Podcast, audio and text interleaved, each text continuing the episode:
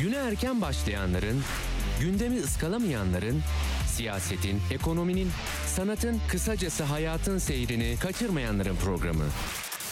Ali Çağatay'la Seyir Hali hafta içi her sabah 7'den 9'a Radyo Sputnik'te. Ali Çağatay'la Seyir Hali başlıyor.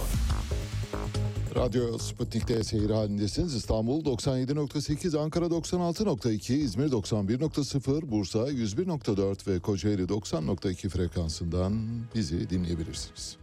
Puerta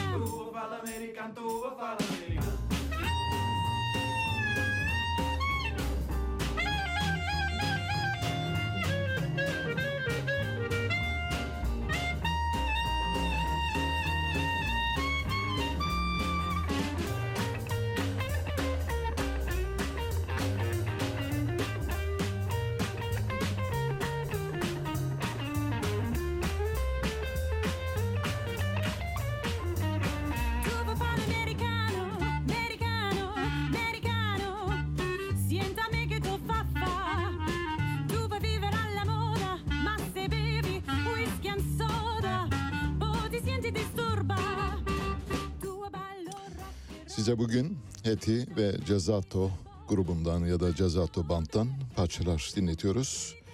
Grubun solisti şu anda dinlemekte olduğunuz Heti. Heti yanına arkadaşlarını da alarak bir grup oluşturdu ve ağırlıklı olarak 1920'lerden 60'lara kadar olan cazın önemli formlarını yeniden hayata kazandırdı.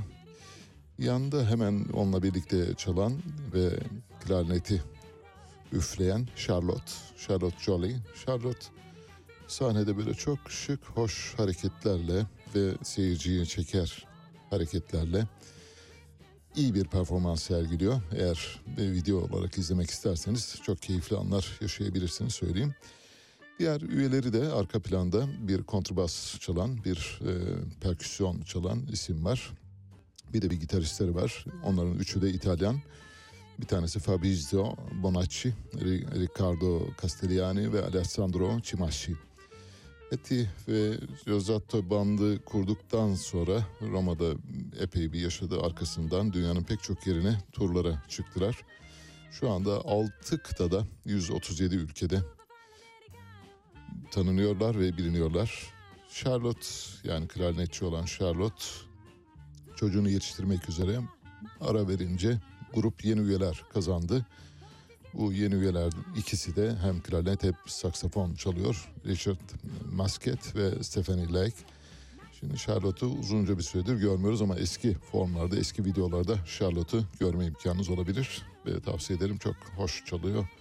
Çok güzel bir ses ve dokusu var aynı zamanda. Grubun birlikte gerçekleştirdikleri performansla başlıyoruz. Yeni bir haftaya girdik. Yeni haftaya çok önemli olaylarla girdiğimizi söyleyebiliriz. Bir defa kuraklık var. Kuraklık şu anda içinde bulunduğumuz en büyük sorun. Ayıların ve kış uykusuna yatan pek çok hayvanın kış uykusuna yatmadığını biliyoruz. Biraz kış uykusu, biraz zemheri, biraz erbain konuşacağız. Biraz kuraklık konuşacağız. Neden kaynaklandığına bakacağız. Ve programın sonuna doğru herkesi çok yakından ilgilendiren, bütün anne ve babaları ilgilendiren bir konuya değineceğiz. Dinlemenizi tavsiye ederim şahsen. naçizane doçent doktor Ferhat Arslan'la konuşacağız. Kendisi bir enfeksiyon hastalıkları uzmanı. Ve Ferhat Arslan dün bir şöyle paylaşım yaptı. Dedi ki çocuklarınızın sık sık viral enfeksiyon geçirmelerinden lütfen korkmayınız. Bütün o hastalıklar onları otoimmün kanser ve kanser hastalıklarından korumak için holobiontun armağanıdır. Holobiontun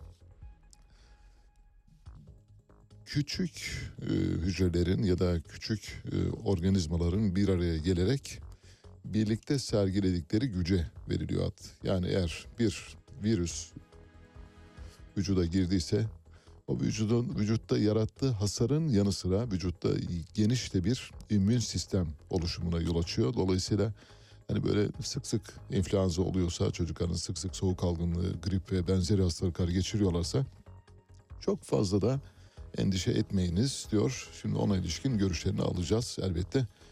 Ee, çok özgün bir şey olduğunu söyleyebilirim. Holobiontunun tam anlamıyla Türkçedeki bir karşılığı yok. Onu kendisinden soracağız. Bakalım tam olarak ne diyor onu anlamaya çalışacağız. Cumhurbaşkanı Erdoğan şöyle dedi. Son dönemde birileri ısrarla kuşakları harflerle ekleyerek biz gençlerin arasını açmaya çalışıyor. Ne demek istiyor? Z kuşağından bahsediyor. Doğal olarak tahmin edeceğiniz gibi. Bildiğiniz gibi Z kuşağı şu anda Cumhur İttifakı'nın en büyük kabusu durumuna gelmiş vaziyette.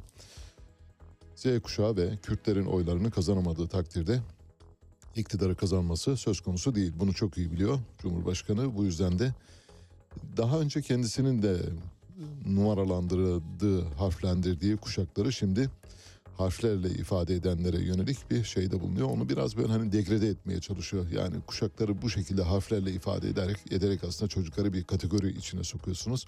Çocukları kategorize etmeyiniz anlamına geliyor. Ancak daha önce kendisi de aynı şeyleri defalarca kullandı. Dolayısıyla dün dündür, bugün bugündür diye.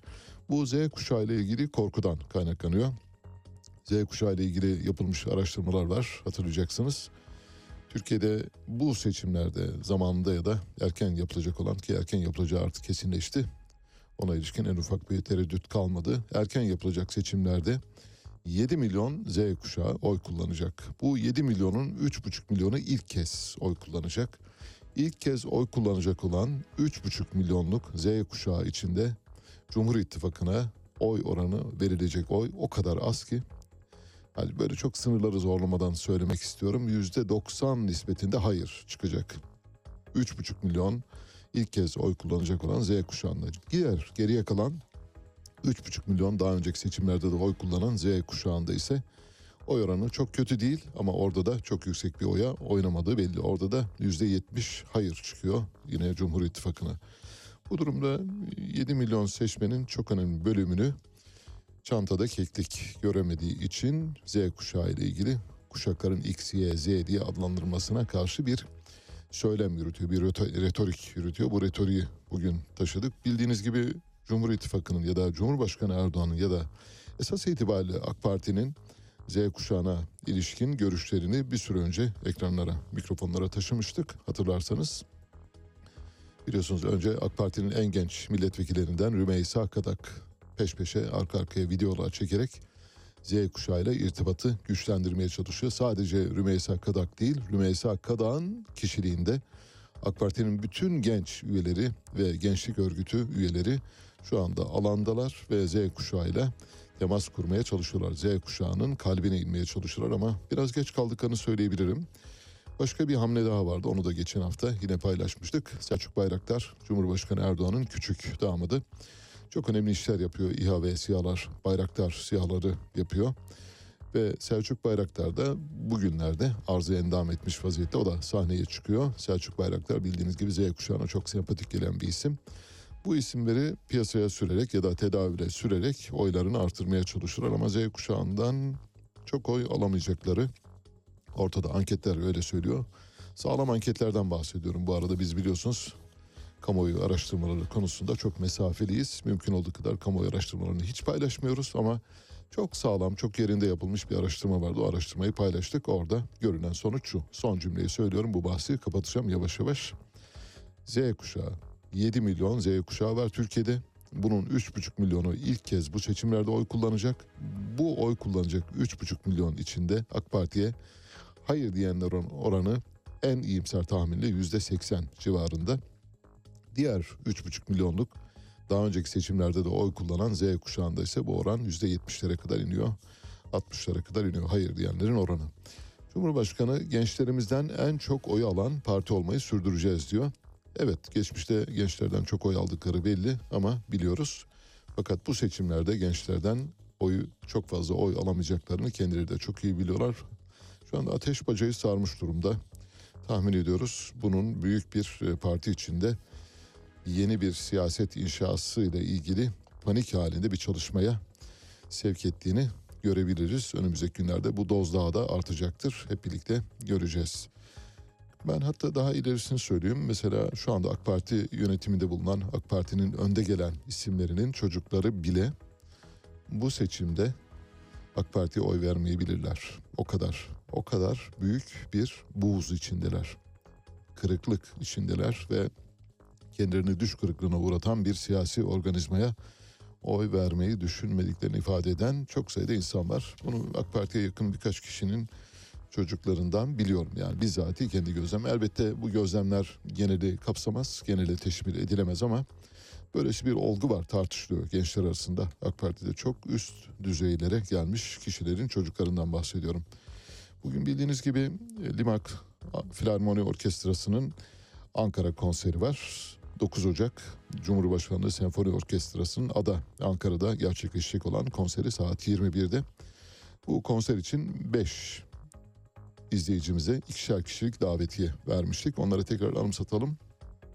Yani hem kendilerine anımsatma olsun diye söylüyorum hem de bugün kime başvuracaklarını tekrarlamak istiyorum. Ahmet Sıvacı, Esengül Ertekin, Nilgün Bolaş, Füsun Iğdır ve Emre Topal. Eğer Cumhurbaşkanı Senfoni Orkestrası Ada salonuna gittikleri takdirde orada Evrim Ergin Limak adına bu ilişkileri organize eden gazeteci arkadaşımız kendilerini karşılayacak ve çok iyi bir yerde konseri izlemelerini sağlayacak. Bildiğiniz gibi üç büyük tenor çıkıyor sahneye. Marcelo Alvarez, Murat Karahan ve Rame Lahaş çıkacaklar. Aynı konserin bir tekrarı da İstanbul'da 11 Ocak'ta olacak Zorlu PSM'de. Dünyanın en büyük otomobil fuarlarından biri şu anda Las Vegas'ta gerçekleştiriliyor. Las Vegas'taki fuara Türkiye bütün ağırlıklarıyla yüklenmiş durumda. Dünyanın bütün şirketleri, otomobil şirketleri şu anda orada gözüküyorlar. Tabii Türkiye'den herkes gidiyor, herkes orada bulunacak otomobil sektöründen. Bir şey eksik ama ne eksik olabilir? Onucu mesela herkes fuara gitmişken eksik olan bir şey olabilir mi Las Vegas'ta? Dünyanın en büyük otomobil fuarı bu arada. TOG, TOG yok. TOG gidemedi. Nasıl? Ya TOG'u götüremediler. Gümrük işlemleri gibi bir bahane bilmiyorum ama tam e, arka planına çok iyi bakamadım. Ama TOG orada sergilenmiyor. Sadece Türkiye'nin bulunduğu pavyonda Get Together koduyla bir video dönüyor. O videoyla onu orada görmüş oluyorsunuz. Yani size kendisini değil görselini gönderecekler, gösterecekler. Demek ki olabi- olamıyormuş. Yani o kadar böyle büyük şaşalı törenlerle işte TOG, işte TOG fabrikası, işte TOG'un ilk örneği, işte TOG. Fakat TOG'un içine giremiyorsunuz, dokunamıyorsunuz. Bir buçuk metre mesafeden bant içine alınmış bir koruma al- altına alınmış bir bölgede sergilendi. Kimsenin TOG'a dokunmasına izin vermediler. Çünkü ortada henüz böyle sergilenebilecek örneğin uluslararası otoritelerin, uluslararası eksperlerin bulunduğu bir yerde sergilenmeye değer bulunmadı ya da eksikleri nedeniyle örneğin birileri girip de bir otomobil yazarı vay bu otomobilde şu eksik dediği andan itibaren TOG rüyası biter. Bu yüzden de orada sergilemiyorlar. Demek ki neymiş? Las Vegas'taki fuar alanının girişinde ziyaretçileri TOG karşılayamıyor. Get together bir kelime oyunu yapmışlar. TOG together diye yazmışlar. Get together diye karşılıyor. TOG yok. Size şimdilik videosunu gösteriyoruz demek zorunda kaldı. Oysa biliyoruz TOG'un Mart ayında ne olması lazımdı? Yollarda olması lazımdı böyle cayır cayır. Lastikleri yakarcasına, spin atarcasına ortalıkta olacağına dair sözler vardı. Demek ki olmamış, olamamış. olduramamışlar henüz. Cumhurbaşkanı Erdoğan cumartesi günü 7 Ocak'ta Antalya'da bir açılışa katıldı. Ve Antalya'daki açılış öncesi bütün yollar trafiğe kapatıldı. Hatta bu arada gazeteci arkadaşlarımızdan Vahap Munyar havalimanına yetişmek üzere yolların kapatıldığını görünce polislerden yardım istiyor. Diyor ki acaba havalimanına geçebilir miyiz? Polisler de hayır Cumhurbaşkanı geldiği için bütün yolları kapattık diyor. Zaten hava sahası da dahil olmak üzere her şey kapalı bu arada onu da belirtelim. Bunun üzerine peki ama biz uçağımızı kaçıracağız diyor gazeteci arkadaşlarımız Vahap Munyar. Kendisi paylaştı bunu Twitter'da var hesabında bakabilirsiniz. Polisin bir tanesi silahına davranıyor. Kendini vurdurtma diyor. Evet. İşte hikaye bu noktaya doğru gelmiş vaziyette. Artık açık bir şekilde gazetecilerin tehdit edildiği, zaten gazetecilerin tehdit edildiği dönemler çok hafif. Geçmişte gazetecilerin dayakla öldürüldüğü dönemler var. Bugün birkaç dosya paylaşacağız. Bunlardan bir tanesi Metin Göktepe dosyası. Metin Göktepe'nin biliyorsunuz 8 Ocak ölüm yıl dönümü. Kendisini hem anacağız hem Metin Göktepe dosyasını paylaşacağız. Bir başka dosyamız var. İçinde Beşar Esad ya da Hain Esed geçen Şam El Muhaberat geçen bir dosyamız olacak. Bir Suriye dosyamız var. Bir kuraklık, zemheri, kış uykusu, barajlar, barajlardaki su seviyesi. Bu arada İstanbul ve Ankara'daki barajlardaki su seviyeleri kritik noktalara doğru gelmiş vaziyette. Mesela Yalova'nın 20 günlük suyu olduğuna dair bir haber var ayrıca. Yani çok sağlam bir kaynaktan paylaştılar benimle. İşte Cumhurbaşkanı Antalya'daki bu törene giderken Antalya Valisi Ersin Yazıcı tüm kamu kurum ve kurumlarına bir genelge gönderdi. Şöyle genelgenin tarihi tabii 7 Ocak'tan önce gönderildi. 4 Ocak'ta gönderilmiş. Sayın Cumhurbaşkanımız Recep Tayyip Erdoğan'ın teşrifleriyle 7 Ocak Cumartesi günü saat 12.30'da Kepez Turgut Özal Spor Salonu önünde toplu açılış töreni yapılacaktır. Bu kapsamda kamu kurum ve kuruluşu personelinin söz konusu toplu açılış törenine katılımı konusunda gerekli duyurunun yapılmasını rica ederim diyor.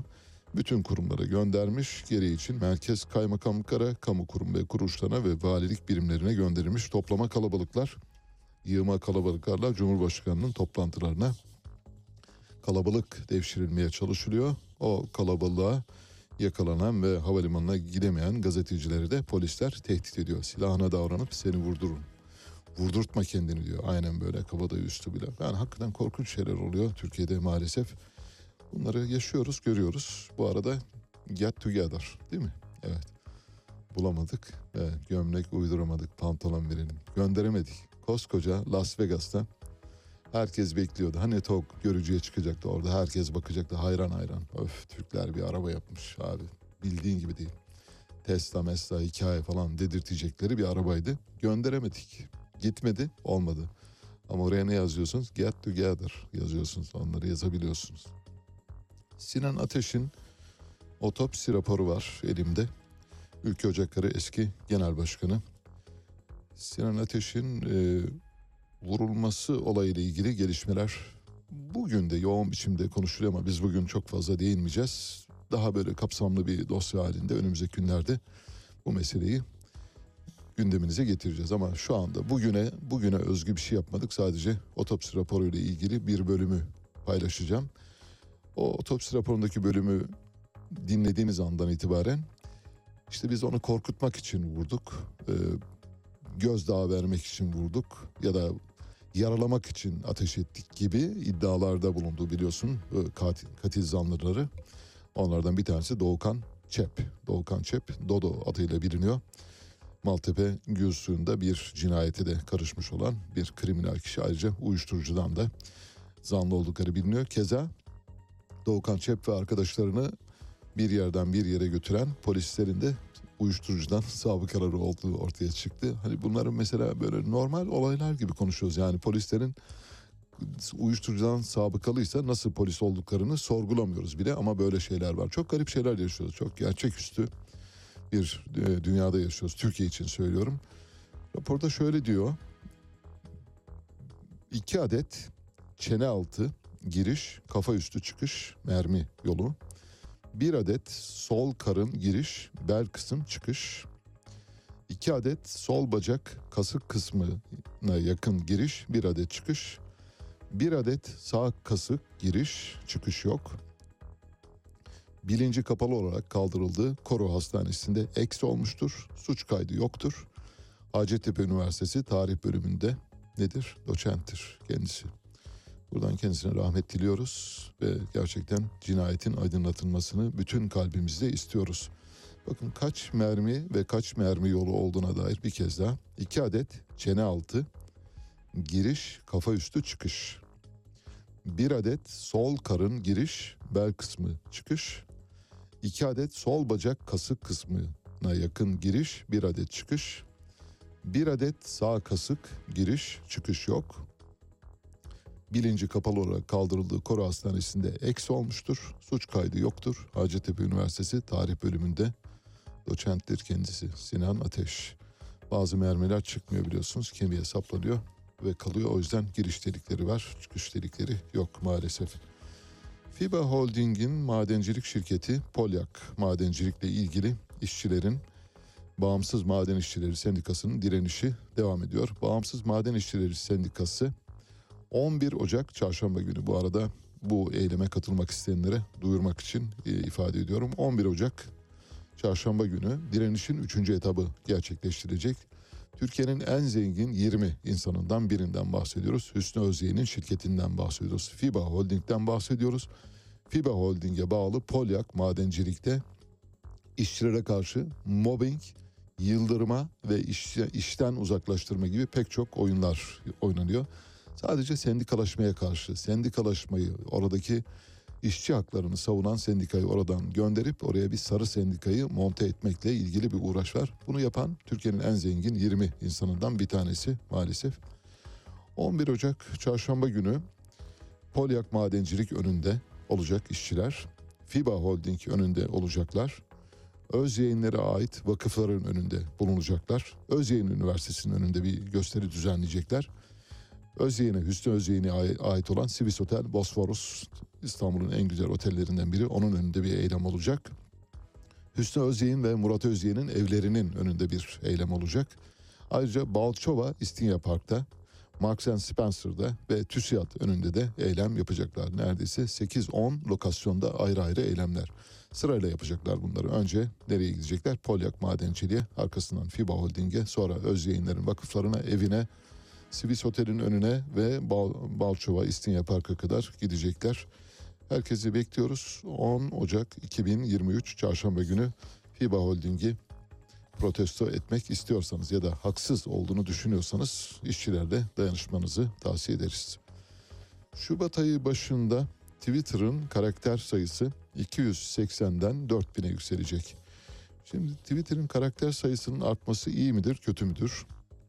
Bunu uygulamaya girdiğimiz zaman göreceğiz ama bence Twitter'ın bu yeni formu, formatı herhalde Türk izleyicilerin pek çoğu için çok uygun değildir. Çünkü Türkler çok uzun şeyler okumayı sevmiyorlar. Türkler derken genelleme yapmıyorum. Biliyorsunuz hiçbir konuda genelleme yapıyoruz. Nietzsche'nin dediği gibi Friedrich Nietzsche bu yaptığımda dahil bütün genellemeler yanlıştır. O yüzden Türkler dememek lazım. Bazı Türkler maalesef çok uzun okumayı sevmiyorlar. 280 karaktere bile tahammül edemeyen insanlar var. O yüzden 280 karaktere tahammül edemeyenlere 4000 karakterlik bir şey okutmaya kalktığınız zaman çok zor göreceğiz hep birlikte. Bakalım Şubat ayı itibariyle 4000 karakter geldiği zaman acaba Twitter'da daha fazla okuma olacak mı olmayacak mı göreceğiz. Kaldı ki buna hiç gerek yok. Yani 4000 karaktere yükseltilmesine Twitter'da herhangi bir yazıyı PDF formatında ya da link olarak verebiliyorsunuz. Açıyorlar oradan sonuna kadar okuyabiliyorlar. İsterseniz 100 bin karaktere bile müsaade ediyor. 200 bin karakter bile olabilir yani. Sadece verdiğiniz linke bağlı. Bu, bu yüzden 4000 karakterlik böyle şey gibi kapı gibi yazıya hiç gerek yok. Bunun okunabileceğini düşünmüyorum. Çünkü Twi- Twitter biraz zamanla yarışan insanların işi. Mesela Facebook gibi değil, Instagram gibi de değil. Orada zamanı bol olan insanlar oyalanıyorlar ama Twitter öyle değil. Daha daha kompakt, daha böyle rafine, daha böyle e, soğuk sıkım yapılmış şeyden kelimelerden çıkarak e, paylaşımlarda bulunuyorlar. Bu bakımdan ben çok tutacağını düşünmüyorum ama bunun arkası var. Elon Musk işletme Hatırlayacaksınız Elon Musk bundan bir süre önce ne yapmıştı? Twitter'a bir bahşiş sistemi getiriyordu. Cuma günü paylaşmıştık hatırlarsınız. Bu bahşiş sistemi uyarınca örneğin sizin yazdığınız bir tweetten dolayı birisi çok büyük bir fayda gördü ya da çok mutlu oldu. Bunun karşında size bir bahşiş gönderiyor. Bu bahşişin sınırı 50 dolara kadar. 1 sent de gönderebilirsiniz, 10 sent de gönderebilirsiniz, 1 dolar da gönderebilirsiniz, 50 dolar da gönderebilirsiniz. Ancak buradaki finansal mimari yani Elon Musk'ın gerçekleştirdiği siyasal ve finansal mimarinin ne kadar ne kadar e, kurnazca olduğunu dün e, cuma günü söylemiştik. Neydi oradaki durum? Şimdi size bir 50 sent yatırılıyor. 50 sent yatıyor hesabınıza. Elon Musk şöyle diyor. 50 sentiniz 50 dolar olduğu gün size ödeme yapacağım diyor. Şimdi 50 sentin 50 dolar olması 10 yılda sürebilir. 20 yılda sürebilir. Bir günde sürebilir. Hatta birkaç saat içinde de 50 dolar alabilirsiniz. Peki 50 doların birikebileceği süre örneğin 10 yıl olursa 50 doların Libor artı 1,5'dan 10 yıllık faizini hesaplayınız. Libor artı 1 en düşük faizden bahsediyorum. Bir de Libor artı Türkiye gibi 8'den 9'dan borçlanan ülkeler var. Bunların da borç paraya ihtiyacı var. Örneğin Türkiye gibi bir ülkeye Libor artı 8'den sattığınızı düşünün bu paraları. Tabi Twitter izleyicilerinin, Twitter abonelerinin sayısı çarpı 50 dolar olarak hesaplayınız. Büyük bir para. 50 doları buluncaya kadar size vermiyor. 50 doları tamamladığınız gün diyor ki arıyor Ali Bey diyor sizin diyor 50 dolarınız birikti ben de size gönderiyorum e, e, EFT ile yarın hesabınızda olacak diyor. Ama o ana kadar mesela 50 49,5 dolar olmuş hala vermiyor size. O parayı çalıştırıyor. İşte burada da benzeri bir şey olacak. Yani Twitter'ın 280 karakterden 4000 karaktere çıkarılmasıyla ilgili girişimin arkasında da böyle bir finansal mimarinin olduğunu düşünüyorum. Şahsen zaman içinde ortaya çıkacak hep birlikte göreceğiz. Türkiye dünyanın en fazla plastik atık ithal eden ülkesi konumunda. Öyle ki Türkiye mesela bir buçuk milyar nüfusa sahip olan Hindistan'dan daha fazla. Hatta hatta daha fazlasını söyleyelim. Hindistan'ın yaklaşık 10 katına yakın plastik çöp ithal ediyor. Avrupa Birliği e, Eurostat'ın verileri bunlar. Çok sağlam veriler. Bu bakımdan çok rahatlıkla paylaşabiliriz. Türkiye 2021 yılında 14.7 milyon ton plastik atık ithal etti. Buna çöp demek lazım. Tabii elbette plastik sektörünün, e, kimya sektörünün ihtiyacı olan bir ham maddeden bahsediyoruz. Çünkü plastik dönüştürülebilir ve defalarca recycle bir ürün olduğu için çok sayıda kez kullanılabiliyor. Evet ama işte burada çöpe muhtaç olmuş olmamız apayrı bir dert. Kaldı ki Türkiye'nin Hindistan gibi bir buçuk milyar nüfusa sahip bir ülkenin neredeyse 10 katına yakın bir çöp ithal etmesi bu işin içinde başka bir şey olduğunu gösteriyor. Demek ki Türkiye ithal ettiği plastiği sadece geri dönüşüm için ya da yeniden üretim için kullanmıyor. Yakmak amacıyla kullanıyor. Bu enerji üretimi bakımından dolayısıyla kirli bir enerjinin üretim kaynağı olarak kullandığımızı söyleyebiliriz. Türkiye 14.7 milyon ton, Hindistan 2 milyon ton ithal ediyor. Mısır 100 milyondan fazla nüfusu var Mısır'ın bildiğiniz gibi. 1.9 milyon ton ithal ediyor. İsviçre 1.7 milyon ton ithal ediyor. İng- İngiltere Birleşik Krallık 1.5 milyon ton, Norveç 1.4 milyon ton, Pakistan 130 milyon nüfusu Pakistan 1.3 milyon ton, Endonezya 300 milyonluk Endonezya'dan bahsediyoruz. 11.1 milyon ton, Amerika Birleşik Devletleri 340 milyon nüfusa sahip Amerika 0.9 milyon ton yani 1 milyon ton bile değil. Fas'ta 0.6 milyon ton plastik ham madde ithal ediyor. Çöp. Plastik ham madde dediğime bakmayınız lütfen. Hazırsanız küçük bir ara verelim. Çünkü birazdan bir kış zemheri, kış uykusu, barajlardaki su seviyesi. Peki bu ayılar neden acaba kış uykusuna yatmıyor? Dosyasını paylaşacağız. E, zaten söyle Osman Kavala'nın tutukluluğunun sürdürülmesi üzerine kurulmuş. Aynen. Bu tutukluluk devam etmesi için hukuka karşı verilen bir mücadele haline girmiş durumda. Merkez Bankası'nın son aylarda izlemiş olduğu para politikası doğrudan enflasyonda bu sıçramaya yol açtı. E, yani ve de, devamı da gelecek. Ülkeyi aslında öyle yönetiyorlar ki adeta koca bir survivor oyunu gibi. Bugün için önemli olan husus Türkiye'de bu sistemin değişmesidir. Bu sistem yani Cumhurbaşkanlığı hükümet sistemi Evet. maalesef uygulama aşamasında kağıt üzerinde durduğu gibi durmadı. Ali Çağatay'la Seyir Hali hafta içi her sabah 7 ile 9 arasında Radyo Sputnik'te. Evet bugün 9 Ocak. Ee, 9 Ocak tam tamına neredeyse zemherinin ortası. Tam neredeyse demeyelim ortasına gelmiş durumdayız. Zemheri bildiğiniz gibi 22 Aralık'ta başlayıp 30 Ocak'ta sona eren en soğuk dönemin adı. Hava sıcaklıkları birdenbire 17-18 dereceden 4-5 dereceye kadar düşüyor. Bugün sabaha saymazsak henüz zemheriye girmemiştik. Mesela dün zemheride değildik çünkü hava sıcaklıkları 7, 8, 10, 12, 13 derecelerde pek çok yerde. Örneğin İstanbul'da dün çok hoş bir güneş vardı. Tabii güneşin tadını çıkarmak güzel ama bunun elbette acısı bizden farklı. Çünkü bu bize kıtlık, kuraklık olarak dönecek ki öyle olduğunu görüyoruz. Zemherinin tam ortasındayız. Bugün havanın soğuduğunu görüyoruz ama henüz ortada pek çok kentte kar yok. Sadece dün Artvin'de pek çok köy yolları kardan dolayı kapandı. Erzurum'da kar duvasına çıkan insanlar var. Bu arada ayılar kış uykusuna yatmadılar. Ayılar neden kış uykusuna yatmadılar diye düşünüyorsanız arka planında hem bu uygunsuz zemheri var hem barajlardaki su seviyesinin azalması var hem kuraklık var pek çok şey var.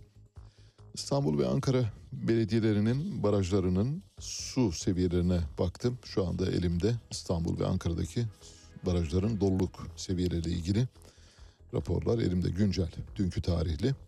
Diğerlerine bakmadım. Örneğin Konya'ya da bakabilirdim, Kayseri'ye de bak- bakabilirdim ama Konya ve Kayseri'de durumun çok daha karar, iç karartıcı olduğunu tahmin ediyorum. O bakımdan hiç oralara yorulmadım bile ama İstanbul ve Ankara'yı bekleyen büyük bir tehlike var. Onu söyleyelim.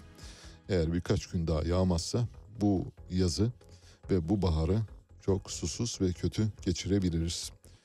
İstanbul'daki Ömerli Barajı'nın su seviyesi dün itibariyle yüzde 35. Darlık Barajı'nın su seviyesi yüzde 28. Elmalı Barajı'nın su seviyesi yüzde 30. Terkos Barajı'nın su seviyesi 38. Ali Bey Barajı 18. Büyükçekmece Barajı 35. Sazlıdere Barajı 37 yüzde. Istırancalar yüzde 37. Kazandere yüzde 5. Dahası var. Papuçdere yüzde dört buçuk. Demek ki şu anda İstanbul'da hani böyle dolu evet dolu dolu diyebileceğimiz bir baraj yok. Bu susuzluğun kapımızı çalmak üzere olduğunu gösteriyor. Ankara'dan birkaç barajdan örnek vereyim size. Mesela Keçikköprü Barajı o dolu orada sorun yok. Yüzde yüze yakın bir kapasite var. Kullanılmamış. Türk Şerefli Barajı yüzde on dokuz buçuk. Uludere Kalecik Arıtma Aktarımı yüzde elli beş. Peçenek Barajı Şerefli Koçhisar Aktarımı yüzde kırk. Kargalı Barajı Elmadağ Arıtma Tesisi Aktarımı yüzde on altı. Akyar Barajı Erekkaya Barajı'na aktarım yüzde on dört. Geçiyorum. Başka Kavşakkaya Barajı yüzde otuz, Kurtboğazı Barajı yüzde kırk dört ve Çamlıdere İvedik arıtma aktarımı da yüzde yirmi dört. Demek ki Ankara ve İstanbul'da yoğun bir susuzluk bizi bekliyor. Eğer bugünden sonra yoğun bir şekilde kar ve yağmur yağmazsa, yağmur çok fazla etkili olmuyor bildiğiniz gibi yağmur suları çünkü çok doğrudan e, nehirlere ve denizlere ulaşıyor. O bakımdan şu yeryüzünde çok fazla kalmıyor ya da su altı, yeraltı sularına da çok fazla faydası olmuyor. Oluyor ama o kadar olmuyor. Bu yüzden kar yağışına ihtiyaç var. Yani zirvelere yağan karların yeraltı depolarını doldurması gerekiyor. Bu olmadığı takdirde işimiz bir hayli zor. Bu arada fırtınanın içindeyiz. Şu anda fırtına takviminin içindeyiz. 1 Ocak'tan Şubat'ın sonuna kadar devam eden bir fırtına takvimi var. Şu anda Kocakarı fırtınalarının tam içindeyiz ama fırtınanın da olmadığını görüyoruz. Hava koşulları dolayısıyla fırtına bile yok. Fırtına tanrısı arkadaşlarımız paylaşacaklar. Hititlerin bir fırtına tanrısı var. Belki görmüşsünüzdür muhtemelen Amasya'da bir müzede sergileniyor. Teşhup fırtına tanrısı Başında böyle upuzun sipsivri bir şeyi var, şapkası var. Yeniçeri şapkasının e, üst kısmı sivri olan biçimini düşünün. Teşup'un kocaman böyle kocaman kapkara gözleri var. Ve fırtına tanrısı bize diyor ki önümüzdeki günlerde yani bu ayın sonuna kadar eğer devam ederse fırtına olursa beraberinde hava koşulları değişecek. Dolayısıyla siz de yağmurlarla, karlarla tanışabilirsiniz. Zemheri'nin başlangıcı 9 Ocak. Şu anda 14 Ocak'ta Karakancolos fırtınasıyla karşı karşıya geleceğiz ama olacak mı olmayacak mı bilmiyoruz. Bugünlerde de Zemheri fırtınasıyla aslında karşılaşmamız gerekiyor. Maalesef yok. 30 Ocak'ta Ayandon fırtınası 2 gün sürecek ve 30 Ocak aynı zamanda Zemheri'nin sonu. Dolayısıyla önümüzde çok az bir fırtına dönemi var. Zemheri Arapçadaki, Farsçadaki daha doğrusu Farsçada zem, kış anlamına geliyor. Yine hari de uğultu anlamına geliyor. Uğultulu kış işte fırtına ile birlikte kendini gösteren kış. Yani bir mecaz yapmak gerekirse, bir metafor yapmak gerekirse fırtınayla, uğultuyla kendini gösteren kuş anlamına geliyor. Zemheri döneminde sıcaklıkların 4-5 derece olması gerekiyor. Sabahleyin gelirken baktığım aracın termometresi 4 dereceyi gösteriyordu. Bugün gördük. Bugüne kadar yoktu. Yani geride bıraktığımız hafta içinde hep 8, 10, 12 derecelerde sabah aydınlığında o saatte sabah karanlığı demek lazım o saatlerde öyle görüyorduk. Kış uykusuna hayvanlar niye yatarlar ya da kış uykusu dediğimiz nedir diye düşünürseniz onunla ilgili de küçük birkaç malumat vereyim. Hayvanların soğuk ve kuraklığa karşı kendilerini korumak üzere aldıkları bir defans, bir savunma mekanizması. Soğuğa karşı vücut ısılarını muhafaza etmek için, sıcağa karşı da vücutlarını soğutmak için kış uykusuna yatıyorlar. Kış uykusu değil, aynı zamanda yaz uykusu diye bir şey var. Mesela tropik kuşakta hayvanların bazıları yaz uykusuna yatıyorlar bu arada. Ama hani dilimize pelesenk olduğu için kış uykusu diyoruz. Aslında bu bir uyku. Tıpkı yaz saati, kış saati denildiği gibi her ikisi de var. Dolayısıyla vücut sıcaklığı kış uykusu sırasında normalin altına düşüyor ve kalbin atım sayısı giderek azalıyor. Sonbahar bitiminde ağaçlar yapraklarını dökerler bilirsiniz. Ağaçların yapraklarını dökmesi de kış uykusuna girmeleridir. Ağaçlar da uyurlar. İğne yapraklı ağaçlar hariç onlar yapraklarını dökmüyorlar ama onların da solgun bir görünüm kazanarak aslında uyumaya başladıklarını biliyoruz. Dolayısıyla ağaçlar bu dönemde çiçek üretmeden, meyve üretmeden ya da ürün üretmeden herhangi bir ürün çıkarmadan dinlenmeye geçiyorlar. İşte ağaçların bu dönemi de aslında kış uykusunun bir parçası bitkilerin. Hayvanlar tabii ormanda yaşayanlar önemli ölçüde onlar kış uykusuna yatıyorlar ve bitkilerin yaşamsal etkinlikleri bittiği için hayvanlar kış uykusuna yatıyorlar. Çünkü o dönemde herhangi bir şey bulamayacaklarını bildikleri için bu tabii milyonlarca yıldır onların genetik şifrelerini işlemiş bir biyolojik hayatta kalım süreciyle ilgili aynı zamanda işte milyonlarca yıl boyunca kendilerini o şekilde eğitiyorlar. Bitkiler artık ürün vermemeye başlayınca bitkilerde ürün çıkmayınca ya da bitkilerin yenilebilir kısımlarında herhangi bir şey kalmayınca hayvanlar mecburen kendi mağaralarına, inlerine çekilip orada mümkün olduğu kadar az tüketerek kalp atımlarını sıfıra yakın bir seviyeye indirerek yazın gelmesini, ilkbaharın gelmesini bekliyorlar. Bu yüzden de bir zorunluluk yani doğanın toplu olarak topyekün uykuya geçtiği bir dönem. Bitkiler uykuya geçince hayvanlar da geçiyor. Hayvanlardan kuşlar da bildiğiniz gibi sıcak iklimlere uçuyorlar. Çünkü kanatları var ve onlar gidebiliyorlar. Kanadı olmayıp gidemeyenler bulundukları yerde uyuyorlar. Denizlerde balıkların da bazılarının kış uykusuna yaptıklarını biliyoruz bu arada. Kimi kuş türleri işte hava koşulları kötüleşince yeterli besin bulamayınca onlar sıcak iklimlere uçuyorlar. Otlarla, tohumlarla, böceklerle beslenen ve göç etmeyi sağlayacak kanadı olmayan hayvanlar bulundukları yerde, bulundukları klimada kış uykusuna yatıyorlar. Hangi hayvanlar yatıyor derseniz ayılar yatıyor, yarasalar kış uykusuna yatıyor, sincaplar, kirpiler, dağ sıçanları, fındık faresi ve kurbağalar kış uykusuna yatıyorlar. Timsah ve yılanlar da kış uykusuna yatıyorlar ama onlarınki tam kış uykusu sayılmaz. Onlara brumasyon deniyor. Kış uykusuna benzer bir evreye giriyorlar. Sürüngenler vücutlarındaki işlevleri yavaşlatıyorlar. Hareketsiz kalıyorlar. Çok yavaş hareket ediyorlar. Yani bir yerden bir yere böyle hafif kıpırdandıklarını. Hatta kış uykusunda yatan bir timsahın uyup uyumadığını anlamanız mümkün değil ama böyle çok hafif kıpırdanma görürsünüz. Timsahlarda, yılanlarda da öyle keza. Tilki, tavşan, balina, kutup ayısı gibi sıcakkanlı hayvanlarsa kış uykusuna yatmazlar. Onlar e, kışın da bulabilecekleri yiyecekler vardı. Kutup ayısı zaten kutuplarda dört mevsim beslenebilecek durumda. Çünkü o biliyor nasıl avlanacağını e, denizden avlıyor biliyorsunuz. İnsan gibi avlanabiliyor öyle söyleyelim. Karıncalarsa soğuk havalarda vücut sıcaklıklarını düşürüyorlar ve hareketleri yavaşlıyor. Onlar da bir tür kış uykusuna yatıyorlar ama karıncalarınki kış uykusu değil. Öyle demiyor tıp bilimi ya da e, zooloji bilimi öyle söylemiyor. Kış uykusu aslında bir anlamda yarı felç durumu. Yani kış uykusuna yatan hayvanlar epey bir uyuşuyorlar ve hayvanların beyinlerindeki gri dokuya daha az oksijen gidiyor. Oksijenin azalması dolayısıyla gri maddenin uyumasına yol açıyor. Beynin zaten insanlar biliyorsunuz insanlar uyumaz yani göz kapağımızı kapattığımız zaman uyuyamıyoruz. Nasıl uyuyoruz? Beynimiz uyuduğu zaman biz de uyuyoruz. Beynimiz uyanıkken uykuya geçmemiz söz konusu bile olamaz. Metabolik etkinlik ve kalp atışında düşüş meydana geliyor kış uykusu sırasında. Mesela tarla sincabı uyanıkken dakikada kalbi tam tamına 300 kez atıyor. Kış uykusuna geçtiği zaman ne kadar attığını tahmin edemezsiniz. 3-4 kez atıyor. 300'den 3'e kalp atışı. Tarla sincabının kalp atışları 300'den 3-4'e kadar inebiliyor.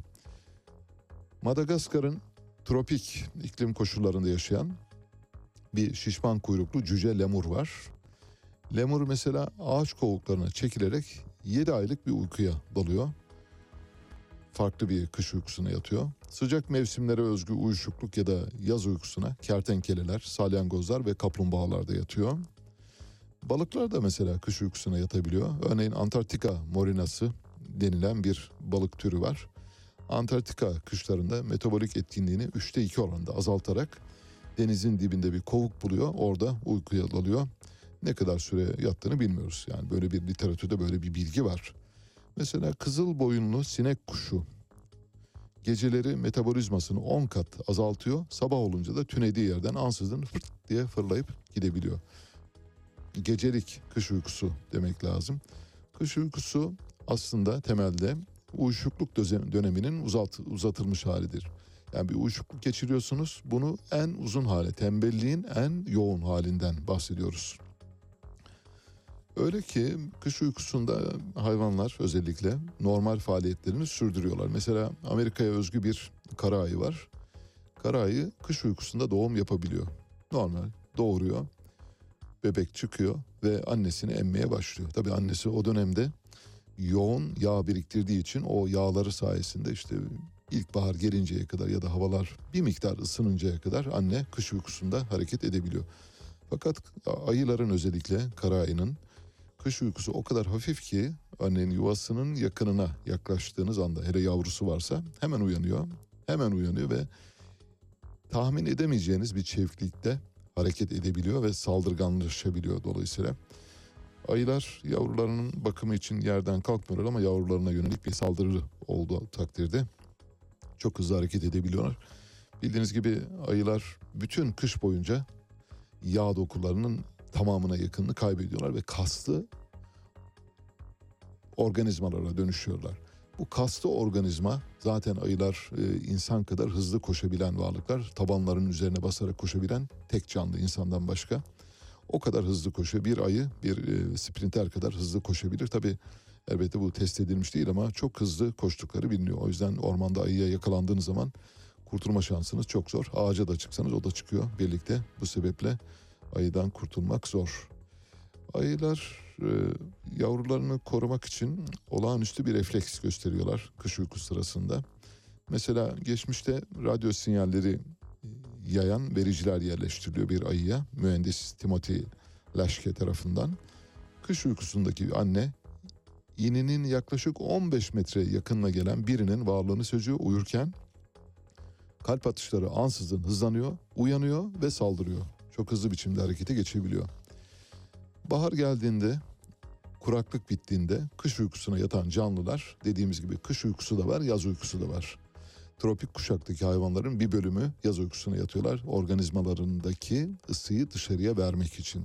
Hareket ettikleri zaman çok fazla ısınıyor. Bu yüzden ne kadar az hareket ederlerse o kadar az ısınmış oluyorlar. Bu yüzden de mümkün olduğu kadar en e, ataletini koruyacak duruma geliyorlar. O şekilde varlıklarını sürdürüyorlar. Colorado Üniversitesi'nden Seth Donabu bir e, biyot, biyot tıp mühendisi kendisi.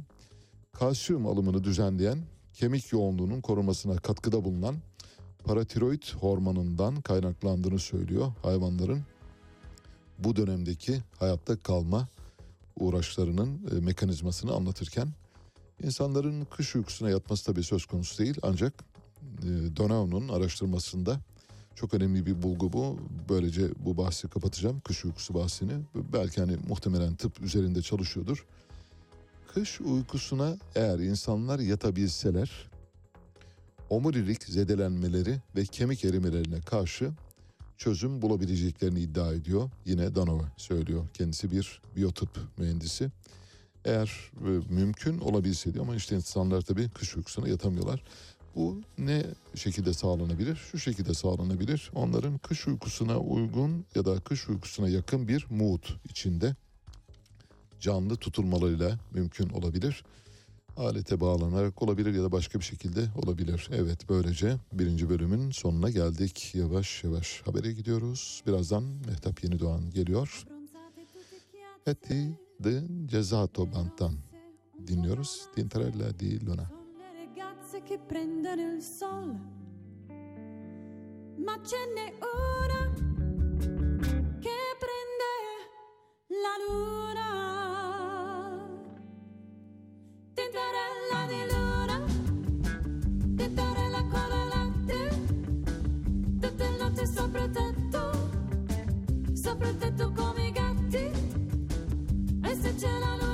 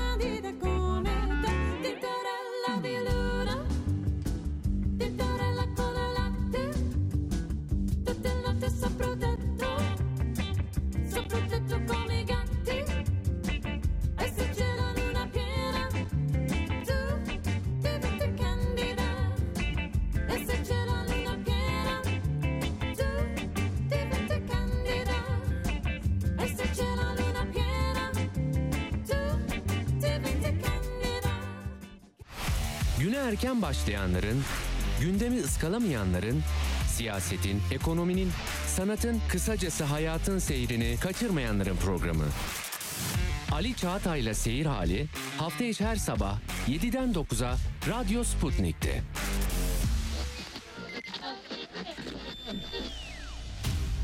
Radyo Sputnik yeni yayın döneminde de dop dolu. Ali Çağatay, Hayatın seyircisi değil, seyir halinin öznesi olabilmeniz için gün daha doğmadan haber için yola düşüyoruz. Atilla Güner, Bizim işimiz ayrıntılara erişmek. Hayatın her alanından, her konudan hakikate varmak istiyoruz. Her akşam bunun için mikrofon başındayız. Ceyda Karan, İçinde yaşadığımız çağı ve insanlığın büyük macerasını anlayabilmek için dünyanın her köşesine uzanıyoruz. Meliha Okur, Sadece yüksek siyasetin koridorlarında gezinmiyor, insanlığın temel sorunlarına bakıyor, gelecek nesiller için bugünün hatalarını sorguluyoruz. ve Enver Aysever. Çok seslilikten vazgeçmiyoruz. Görevimizin tarihe not düşmek olduğunu biliyoruz. Herkese ifade özgürlüğü tanıyor, söz hakkı veriyoruz. Türkiye'nin ödüllü haber radyosu Radyo Sputnik, özgün içeriği ve deneyimli haberci kadrosuyla yeni yayın döneminde de sizlerle. Radyo Sputnik, anlatılmayanları anlatıyoruz.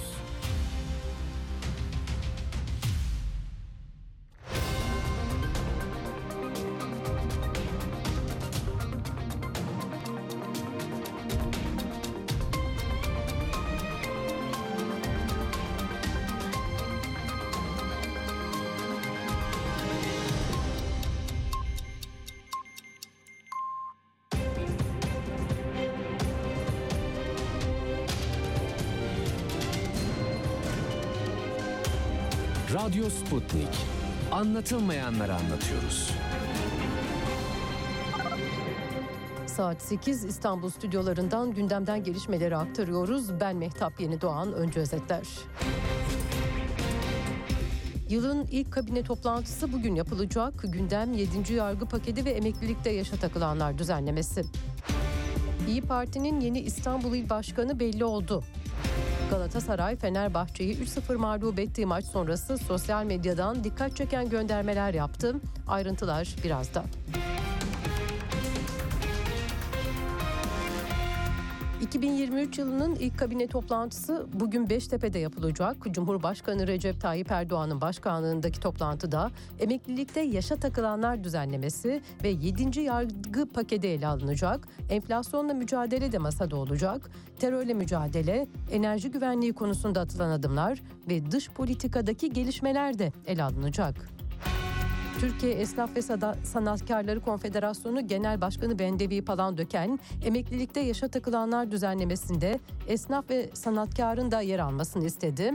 Palandöken, Cumhurbaşkanı Recep Tayyip Erdoğan'a bir mektup yazarak bu talebini iletti. EYT'de yaşa takılan esnaf ve zanaatkarın sorunu da bu yasayla milyonlarca insanın sevindiği durumda esnaf ve zanaatkar da mahrum olmasın. Sosyal güvenlik şemsiyesi altında emekli sandığı, SSK ve Bağkur olmasına rağmen bugüne kadar norm birliği sağlanamadığı için bu EYT'den esnaf sanatkar yararlanamıyor görünüyor. Sayın Cumhurbaşkanımıza yazıp konuyu anlattım. SSK'lılar 7200 gün üzerinden emekli oluyor diyen Palandöken, Bağkurlu olan esnafın emekli olabilmek için 9000 günü tamamlaması gerektiğine dikkat çekti. Emeklilik için gereken prim gün sayılarının eşitlenmesini talep etti. SSK'lılar 7200 gün üzerinden emekli oldukları için 5000 gün sigortalı olan vatandaşlarımız emekli oluyor. Esnaf sanatkar olduğun zaman 9000 günü tamamlamış olacaksın. Ayrım yapılmadan sosyal devlet ilkelerine göre emekli sandığı SSK ve Bağkur'un aynı haklardan yararlansın. İyi Parti İstanbul İl Başkanı değişti. İyi Parti'nin 3. olağan il kongresinde Coşkun Yıldırım İstanbul İl Başkanı seçildi. Coşkun'un selefi Buğra Kavuncu milletvekili olmak için aday olmamıştı. Hava durumuyla devam edelim. Sıcaklıklar mevsim normalleri civarında seyrediyor. Türkiye yeni haftaya Doğu Karadeniz sahiliyle Hakkari çevresi hariç yağarsız başlıyor. Bugün yurdun kuzey ve doğusu parçalı ve çok bulutlu. Rize, Artvin, Van ve Hakkari çevreleriyle Trabzon'un doğu ilçeleri yağışlı. Diğer yerler az bulutlu ve açık. Yağışlar kıyı kesimlerde yağmur, diğer yerlerde karla karışık yağmur ve kar şeklinde. Marmaray'la iç ve doğu kesimlerde sabah işe ve okula giderken dikkat. Bu bölgelerde pus ve yer yer sis etkili oluyor. Yurdun doğu kesimlerinde kış koşulları hakim. Kars'ta soğuk hava yerini kar yağışına bıraktı. Kars Selim Karayolu'nda kar nedeniyle görüş mesafesi düştü. Bazı yerlerde tipi etkili oldu. Kentte kar etkisini sürdürüyor. Ardahan'da ise kar ulaşımı aksatıyor. Kent genelinde etkili olan kar yükseklerde tipi ve buzlanmaya dönüştü. Ardahan'ı Karadeniz'e bağlayan Ardahan-Şavşat Karayolu zincirsiz tır geçişlerine kapatıldı. Van'da da etkili olan kar yağışı hayatı olumsuz yönde etkiliyor. Yollar kapalı, eğitim aksıyor. İpek yolu Edremit ve Tuşba ilçelerinde taşımalı eğitim gören okullar bugün tatil edildi. Kar kalınlığı kent merkezinde 10, yüksek kesimlerde ise 25 santimetreye ulaştı. Karla mücadele ekipleri kapanan 28 mahalle ve mezra yolunu ulaşıma açmak için çalışma başlattı.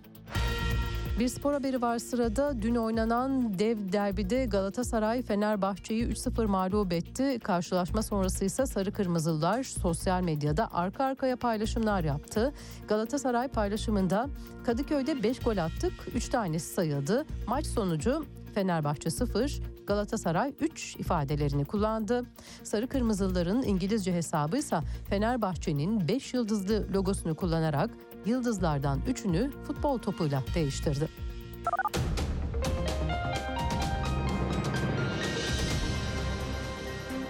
Haberleri sunduk. Gelişmelerle tekrar birlikte olacağız. Hoşçakalın. Radyo Sputnik 5 merkezden karasal yayında. İstanbul 97.8, Ankara 96.2, İzmir 91, Bursa 101.4, Kocaeli 90.2. Karasal yayınlarımızın olmadığı yerlerde ise tr.sputniknews.com adresinden iOS ya da Android mobil cihazınızdan Sputnik News uygulamasını indirerek dinleyebilirsiniz. Radyo Sputnik. Anlatılmayanları anlatıyoruz. Havadan, sudan, karbon ayak izinden, yeşil mutabakattan, dünyanın yeni mottosuna uzanan, bugünden geleceğe bakan, soran, soruşturan, sorgulayan program. Olana bitene farklı bir gözle bakmak isteyenler için Meliha Okur'la Anlat Bana her pazartesi ve çarşamba saat 15'te Radyo Sputnik'te. Sputnik Türkiye artık dünyanın en çok kullanılan sosyal ağlarından biri olan Telegram'da. Hala kullanmıyorsanız önce Telegram uygulamasını mobil cihazınıza yükleyin. Ardından Türkiye'nin Telegram kanalına katılın, güncel gelişmeleri ve objektif habere hızla ulaşın. Anlatılmayanları anlatıyoruz. Son dakika haberleri, canlı yayınlar, multimedya ve daha fazlası Sputnik Haber Ajansı'nın web sitesinde. Dünyanın küçük bir parçasını değil, tamamını anlamak istiyorsanız sputniknews.com.tr'yi tıklayın, habersiz kalmayın. Güne erken başlayanların, gündemi ıskalamayanların, siyasetin, ekonominin, sanatın, kısacası hayatın seyrini kaçırmayanların programı. Ali Çağatay'la Seyir Hali hafta içi her sabah 7'den 9'a Radyo Sputnik'te. Evet, yeniden birlikteyiz. Metin Göktepe'nin ölüm yıl dönümüydü. Dün onu anacağız.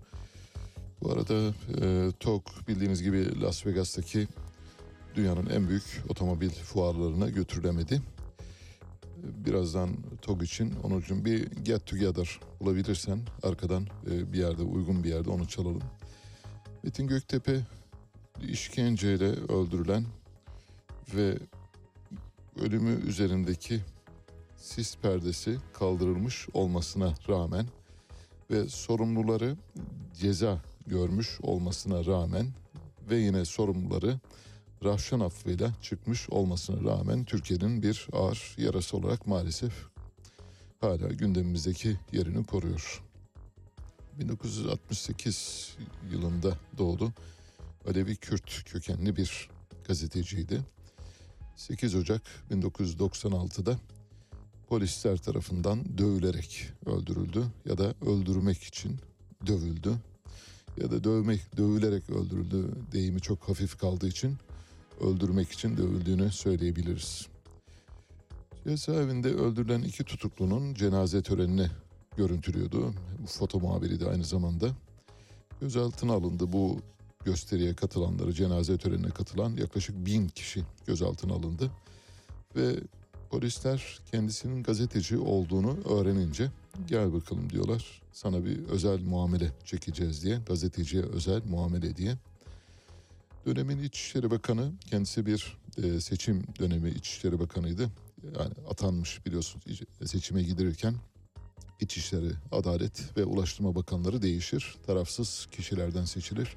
Bunlar da genellikle bu söz konusu bakanlıkların müsteşarlarıdır ya da önde gelen birileridir ya da kabine dışından da atanabilir ya da parlamento dışından atanan kişiler olabilir, bir vali olabilir. Teoman Ünüsan dönemin işte tarafsız seçim sebebiyle atanmış İçişleri Bakanıydı. Programda bir televizyon programında Metin Göktepe'nin ölümüyle ilgili olarak duvardan düştü, öldü dedi. Sonradan duvardan düşüp ölmediği ortaya çıktı.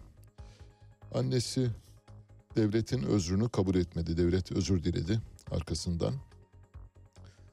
Dava o kadar sürüncemede kaldı ki 4 yıl devam etti. Bir şehirden bir şehire gönderildi. Çünkü her gönderildiği şehirde büyük kalabalıklar birikiyordu. Mitinge dönüşüyordu. Bu yüzden bir tür hani halktan yargı kaçırma, dava kaçırma, duruşma kaçırma meselesiydi. 1999 Şubat ayında alınan kararla 11 polis memurundan 6'sı hakkında 7 yıl hapis cezası verildi. Daha sonra usulü bakımdan iptal edildi bu hapis cezaları. Sonra temiz edildi. Yargıtay 6 sanıktan 5'inin cezasını onayladı.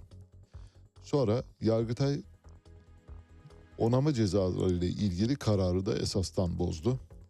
Arkasından kamuoyunda Rahşan affı diye bilinen bir af çıktı bildiğiniz gibi. Bu afla polisler toplam 1 yıl 8 ay hapis cezası ile tecziye edildikten sonra çıktılar. Metin Göktepe o tarihte kadar gözaltında öldürmüş bütün gazeteciler arasında katillerinin mahkeme tarafından suçlarının onaylandığı ilk gazeteci olarak tarihe geçmiş durumda.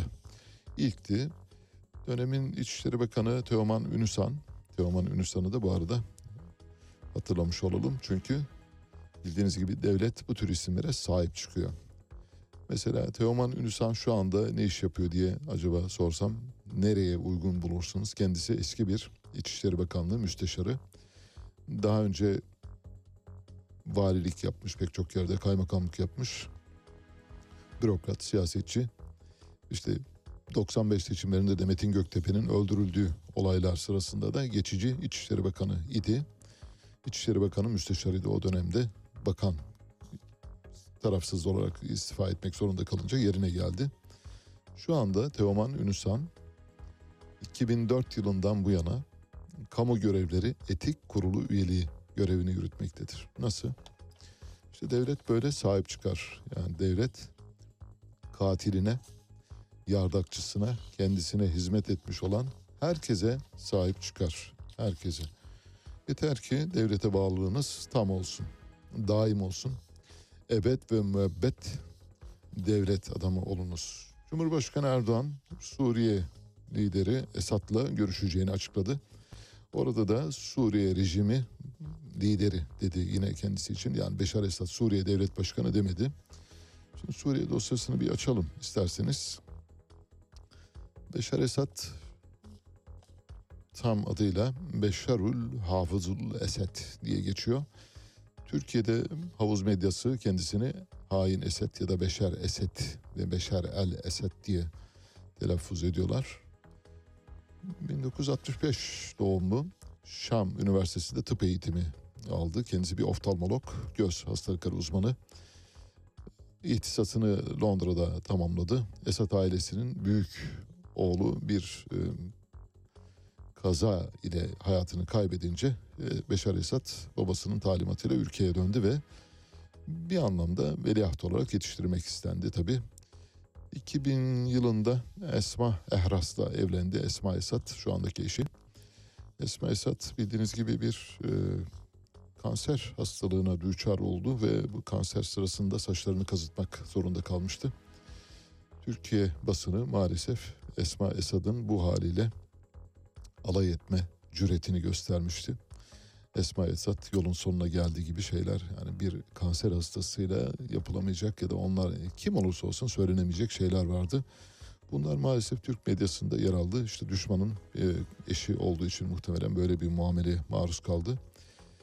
Yerel Suriye muhalefeti Amerika Birleşik Devletleri, Kanada, Avrupa Birliği ülkeleriyle Arap Ligi defalarca Esad'ın başkanlıktan istifa etmesi gerektiğini söylediler 2011'e kadar. Kendisi istifa etmedi. 1994'te kardeşi Bazil Esad bir trafik kazasında ölünce babasının halefi olarak geldi ve babası sağlığında onu bir asker gibi yetiştirdi ve o Suriye ordusunda görev aldı aynı zamanda. Suriye-Lübnan ilişkilerinin gerginleştiği 1995 yılında Lübnan meselesi üzerine eğildi ve Lübnan'da Lübnan'ın iç siyasetine müdahale etti. Bildiğiniz gibi Suriye, Lübnan'ın bir kısım topraklarını işgal etmiş durumda. O da epey bir tartışmalıdır. Babasının ölümünden sonra parlamento toplandı ve Cumhurbaşkanlığı için gerekli olan 40 yaş sınırını 34'e indirdi ve Beşar Esad Suriye'nin yeni devlet başkanı oldu. Fakat seçildikten sonra tekrar Cumhurbaşkanlığı yaşını 40'a çıkardı. Daha genç birinin olmasını istemediği için herhalde. Ailede gerçi çok genç bireyler yok. Yani çocukları var. Onun dışında kendisine rakip olabilecek herhangi birisi yok. O sadece hani benim için yapılan bir düzenleme doğru değildi. O yüzden de 40 yaşına tekrar çıkarmak lazım diye düşündüğü için olabilir. Esad ailesi Suriye toplumunun %12'sini oluşturan Alevi Nusayri azınlığa mensup. Bunun tersini Irak'ta görüyoruz. Irak'ta da bildiğiniz gibi Saddam Hüseyin kendisi bir Sünniydi. Irak'ın da %90'ından fazlası bildiğiniz gibi Şiilerden oluşmaktadır. Irak'taki durumun ters ya da ters kopyasını, ters simetrisini, asimetrik olanını Suriye'de görüyoruz. Suriye'de Alevi bir azınlık Sünni çoğunluğa hükmediyor. Irak'ta ise Sünni bir azınlık Alevi ya da Şii çoğunluğa hükmediyordu. Orta Doğu'da maalesef dengeler böyle e, oluşuyor. Bunun tabii elbette çeşitli sebepleri var. Yani oralarına girmek istemiyoruz şu anda. Suriye güvenlik güçlerini sıkı bir kontrol altında tuttu. Beşar Esad ve Sünni çoğunluk üzerinde büyük bir baskı oluşturdu. 2011'e gelinceye kadar zaten Amerika Birleşik Devletleri'nin belki de en büyük karşı çıkış sebeplerinden bir tanesi oydu. Çünkü ülkedeki Sünni azı çoğunluğa neredeyse hayat hakkı tanımıyordu. Savaştan önce hükümet aleyhtarlığının en yüksek olduğu yerlerde çoğunlukla dindar Sünnilerin ikamet ettiği yerler ülkenin en fakir bölgeleriydi. Ülkede geri dengesinin çok bozulmasına sebep oldu bu maalesef. Bunu çok kontrol edemedi. 2011'de ülkede bir kuraklık baş gösterdi. Biraz önce Türkiye'den kuraklık haberleri verdik. Bazı izleyicilerimiz çok uzamadım falan diye. Bence uzamadı. Büyük bir felaket geliyor. Yani bu büyük felaketi böyle hani davul zurna çalarak karşılayamayız. En azından bu büyük felakete dikkat çekmemiz gerekiyor. O bakımdan dolayısıyla suyumuzu çok ölçülü kullanmamız lazım. Ee, yani hayat aktivitelerimizi mümkün olduğu kadar azaltmamız lazım. Bakmayın e, Avrupa'da işte geride bıraktığımız dönemde haftada bir defa banyo yapın. E, mümkün olduğu kadar işte duşu açık bırakmayın gibi böyle tavsiyeler yapılıyordu. Biz bunlarla eğleniyorduk biliyorsunuz Türk medyası.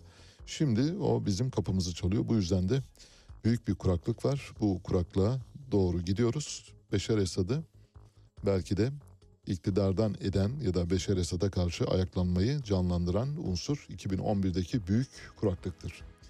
Neredeyse rekolte sıfıra yaklaştı. Buğday, arpa, mısır hasadı sıfıra yakın bir seviyeye geldi. Halk aç kaldı ve acıkan insanlar elbette sokaklara çıktılar. Bu da Amerika Birleşik Devletleri tarafından çok iyi kullanıldı, çok iyi manipüle edildi. Türk medya organlarının Bağız Partisi'nin kontrolü altında olduğu ülkede gazeteciler, e, tüm medya Bağız Partisi'nin kontrolü altında ve bloggerlar üzerinde büyük bir baskı vardı yine 2011'e kadar. Bunların hepsi Türkiye'de benzeşiyor dikkat ederseniz. Yine Beşar Esad döneminde 2011'e kadar Wikipedia, YouTube, Facebook, Twitter gibi sosyal medya siteleri kapalı tutuldu. Türkiye'de benzeşen yanlarına işaret ediyorum burada. İnternet içeriği sansürlendi uzunca bir süre. Savaşa giden yıllardan bahsediyoruz. Bazı Partisi hükümeti ülkede internet kullanımları yakından takip etti. Görüş açıklayanlar, çevrim içi bilgi yayanlar hakkında keyfi tutuklamalar ortaya çıktı. Suriye-İsrail ilişkileri konusunda başkanlığı ele aldıktan sonra babasının İsrail karşıtı politikasını sürdürdü Beşar Esad bu arada. Uluslararası konferanslarda İsrail ve Amerika aleyhtarı sözler sarf etti. Bunun da Türkiye ile benzeşen yanları var dikkat ederseniz. Amerika Suriye'yi teröre destek vermekle suçladı o dönemlerde. İki ülke arasındaki ilişkiler Lübnan Cumhurbaşkanı Refik Hariri'nin öldürülmesi sonrası iyice çıkmaza girdi ve Amerika Suriye'yi daha fazla suçlamaya başladı. Amerika Birleşik Devletleri Birleşmiş Milletler Güvenlik Konseyi'nin 1559 sayılı kararıyla Suriye askerlerinin Lübnan'dan çıkmasını sağladı. İşgal ettiği bölgeden çıktı. Kırılma noktası 2011'de başladı. 2011'de gösteriler kuraklığa bağlı gösterilerden bahsediyorum. Hani kuraklıkla ilgili haberleri çok uzattınız diyen bir izleyicimiz vardı da ona yanıt olması. Kişiye özel bir savunu yapıyorum şu anda. Merak edenler için söylüyorum. Kuraklık sonrasında ülkede 15 Mart 2011'de toplu halk açtı, sokaklara çıktı ve Arap Baharı o tarihlerde başlamıştı. Libya'da, Tunus'ta, e, Fas'ta, Cezayir'de ve Mısır'da Arap Baharı kırıp geçiyordu. Arap Baharı'nın son halkası Suriye'ydi. Suriye'de de başarılı olabileceğine inanıyorlardı ama Beşar Esad ve El Muhaberat sayesinde bu kırılma olmadı ve direndi. Elbette Rusya'nın çok büyük bir desteği var. Rusya ve İran'ın desteği olmamış olsaydı muhtemelen bugün Beşar Esad yerinde olmayacaktı. E, her şeye rağmen görevde kaldı Beşar Esad. 2013 yılında Hizbullah Beşar Esad'ın askerlerinin yanında savaşa dahil oldu. Savaş devam ederken Hizbullah yani İran Haçlı Şabi dedikleri birlikler gelip Esad'ın yanında savaşmaya başladılar. Beşar Esad yönetimi Rusya ve İran'dan askeri destek aldı önemli ölçüde hala almaya devam ediyor. Muhalifleri ise Katar ve Suudi Arabistan idi. Oradan destek alıyorlardı. Suriye muhalifleri, Suriye Özgür Ordusu dedikleri hatta El Nusra'da dahil olmak üzere Katar ve Suudi Arabistan tarafından desteklendi. Türkiye 2020 yılının ortalarına kadar muhaliflere olan desteğini sürdürüyordu. Sonradan artık Suriye'de yeniden barışma gereği çıkınca mecburen bu desteği azalttılar ya da kestiler ya da daha gizli yapıyor Türkiye. Birleşmiş Milletler'e göre Suriye iç savaşında ve savaş sırasında ölenlerin sayısı 120 bin civarında. İç savaşta sonra askerlik nedeniyle doğrudan savaşta ölenler bu sayının dışında. Suriye'nin önemli bir istihbarat örgütü var. Dünyanın en güçlü istihbarat örgütlerinden bir tanesi. CIA gibi, Mossad gibi güçlü bir istihbarat örgütü. El Muhaberat. Tam adıyla İdaretül Muhaberat El Amme diye geçiyor. El Muhaberat diğer e, Arap ülkelerinde de var. E, Mısır'da ve diğer ülkelerde de aynı isimlerle geçiyor. Küçük farklarla, farklı yazılışları olan. El Muhaberat'ın başındaki general Ali Memluk 2005'te atandı Beşar Esad tarafından ve 2011'de Amerika tarafından sivillere karşı şiddet kullandığı ve sivillere karşı kimyasal silah kullandığı iddiasıyla mahkum edilmesi istendi. Şimdi Suriye ile yeniden biz köprüleri kuruyoruz ve yeni bir dönem açacağız gibi gözüküyor. Bakalım acaba bu yeni dönem gerçek anlamda bir açılma vesile olacak mı olmayacak mı onu hep birlikte göreceğiz. Bir ses kaydı dinleteceğiz şimdi size. Türkiye Büyük Millet Meclisi Başkanı Mustafa Şentop. Mustafa Şentop İngiltere veliaht prenslerinden şu anda veliaht değil biliyorsunuz tacı tahtı bıraktı eşiyle birlikte Meghan Markle'la birlikte ülkeyi terk etti. Bir de kitap yazdı. Bu kitapta da 25 Afgan'ı öldürdüm dedi. Amerika'nın oradaki savaşı sırasında. Ve Mustafa Şentop Prens Harry'e sen kimsin? İnsan öldürürken bu kadar duyarsız davranıyorsun gibi bir çıkış yaptı. Yani yerli yersiz bilmiyorum sebebini de bilmiyorum ama Mustafa Şentop diline doladı. Tarihin en kanlı yüzyılı olmuş. Şimdi Batılılar şimdi bakıyor Orta Doğu'da böyle bilmem işte terör örgütleri falan filan anlatıyorlar da dünyada en çok insan öldürenler Avrupalılardır. 20. yüzyılda iki tane büyük dünya savaşı yapmışlardır. Ee, şimdi e, biliyorsunuz şeyin basına yansıdı. Bakalım kitap daha çıkmadığı için çok kesin değil ama bir batılı bakış açısını gösteriyor. Bu İngiltere'de bir prens ayrıldı ya şeyden Harry. E, kraliyet ailesinden ayrıldı falan Amerika'ya gitti vesaire. Yani bir biyografi yazmış kendi hayat hikayesini. Orada diyor ki Afganistan'da askerlik yaptım. 25 tane Afganlı öldürdüm diyor. Öldürdüm. Ee, tabii iyi insanlar, kötü insanlar savaşı. Kendisi iyi insan, onlar kötü insan. Ee, bir de diyor ki onları insan olarak görürseniz öldüremezsiniz diyor. Yani öyle görmüyoruz diyor falan. Avrupalı beyaz çocuk yani. Sen kimsin insan olup olmadığına karar veriyorsun karşındakilerin. Yani. Bir kere orada ne arıyorsun sen Afganistan'da? İnsan öldürmek için orada ne arıyorsun? Evet tabii Prens Harry'nin e, yediği herze, herze değil onu söyleyelim ama Mustafa Şentop'un çıkışı da çıkış değil yani. Hani böyle yersiz, anlamsız, gereksiz bir çıkış. Siz Türkiye Büyük Millet Meclisi Başkanısınız. O İngiltere tahtını terk etmiş, İngiltere tahtından feragat etmiş bir eski prens.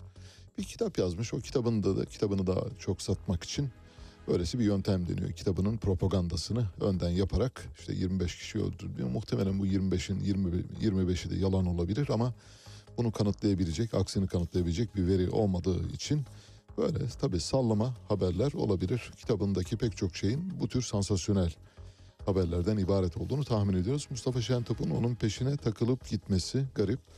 Bu arada Mustafa Şentop'la ilgili küçük bir çalışma yapıyorum. Önümüzdeki günlerde paylaşacağım değişik ilişkileri var. Değişik ilişkilerinin ne olduğunu dosya tamamlandığında sizinle paylaşmaya çalışacağım. Milliyetçi Hareket Partisi'nin geçtiğimiz günlerde parti teşkilatlarında bir kaynama oldu. Kastamonu teşkilatında Taşköprü Kadın Kolları Başkanı Gizem Memioğlu evinde ölü bulundu bildiğiniz gibi. Gizem Memioğlu'nun paylaşımları var. Arkadaşlarımız eğer verirlerse onları göreceksiniz.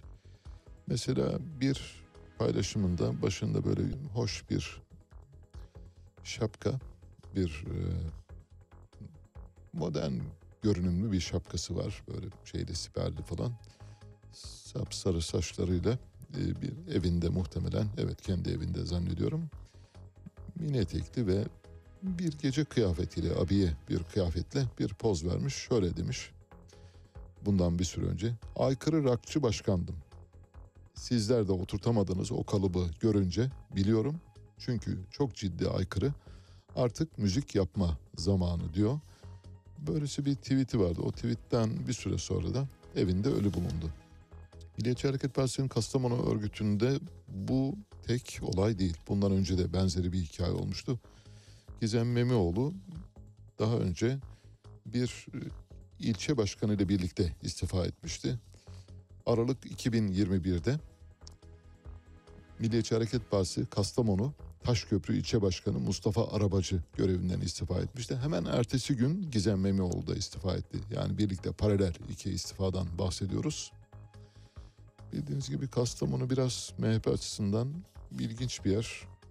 Kürşat Ayvatoğlu'nun memleketi. Hani pudra şekerci Kürşat Ayvatoğlu'nun memleketi. Orada böyle bir garip durum var. Tabii bu garip ilişkilerin birbiriyle ilgili olduğunu zannetmiyorum. Birbiriyle ilintisi yok. Yani Kürşat Ayvatoğlu'yla Gizem Memioğlu olay arasında bir bağıntı yok ama oradaki parti teşkilatının böylesi biraz kalıpları zorlayan kişilerden oluştuğunu tahmin ediyoruz.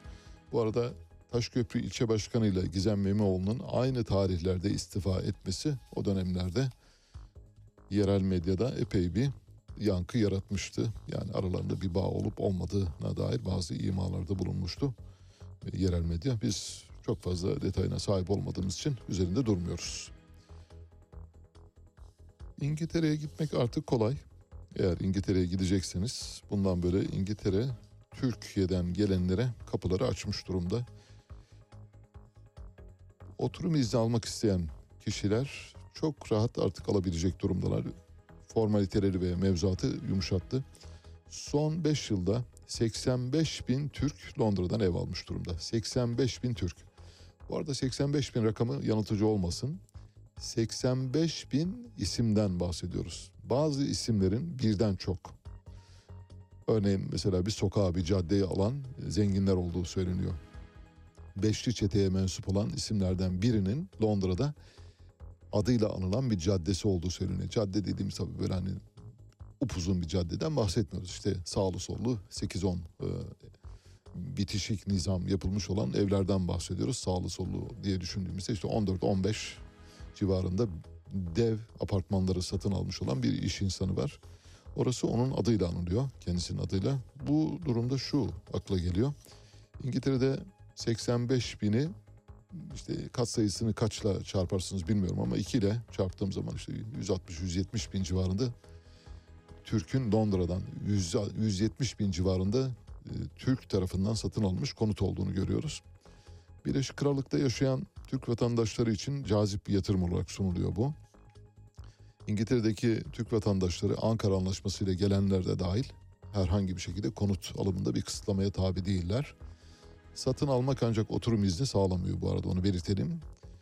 Mesela orada görev yapan bir e, emlak danışmanı diyor ki Türklerin Londra'ya ilgisi ciddi şekilde artıyor. Kaç Türk'ün Londra'dan kesin olarak ev aldığını bilmiyoruz ancak araştırmalarımıza göre son 5 yılda 85 bin Türk'ün Londra'dan ev aldığını söyleyebiliriz diyor. Binaların ya da dairelerin 10 milyon pound üzeri ticari yatırımlar için başvuranlara başvuranlarda %400 artış oldu belirtiliyor. 10 milyon ve üzeri satın alanlardan bahsediyoruz. İngiltere yıllık 4,5 milyon turist ağırlıyor. Londra. Şehir merkezi dışındaki bölgelerde tren hatları ve, diğer imkanlardan taviz vermeden uygun fiyatla alma imkanı var. Bu arada oturum izni olmayan Türkler de ev alabiliyorlar. Buna da Turkish Bank UK öncülük ediyor. Turkish Bank UK diyor ki Birleşik Krallık'ta ev sahibi olmak isteyen vatandaşlar mortgage hizmetinden yararlanabilirler. Arzu edenlere biz buradan yol gösteririz diyorlar. 85 bin konuttan, kişiden bahsediyoruz. Birden çok konut alanları eğer çarpanı, çarpanı fazlaysa bu sayının çok daha fazla olduğunu tahmin ediyoruz. Türkler Londra'ya yerleşiyor. Londra'ya yerleşen Türkler arasında çok zenginler var. Mal varlıklarının önemli bir bölümünü oraya kaydıranlar olduğunu biliyoruz. BOTAŞ'ın her sene karşı karşıya kaldığı olay bu yılda gerçekleşti. İran dün itibariyle Türkiye'ye verdiği doğal gazı %70 oranında azalttı. İran bildiğiniz gibi geçen yılda aynı tarihlerde yaklaşık bu tarihlerde doğal gaz akışını kesmişti. 10 gün gaz vermemişti ve sanayiye verilen doğal gaz kısıtlanmıştı. 3 gün elektrik kesintisi yapılmıştı. Tarihte ilk kez sanayi sektörüne kontağı kapatın, fabrikadan çıkın diye talimat verilmişti. 3 gün boyunca elektrik kesintisi yapılmıştı. Şimdi benzeri bir durumla karşı karşıya kalabilir miyiz bilmiyoruz. Tekrar kuraklığa döneceğim. Bir anda kuraklık var, bir damla yağmur kar düşmüyor, öbür yanda doğalgazınız kısıtlanmış durumda. Gelecek sezonda ne kadar hasat alacağınız belli değil. Bu arada sanayinin çalışıp çalışmayacağı İran'dan gelecek gaza bağlı.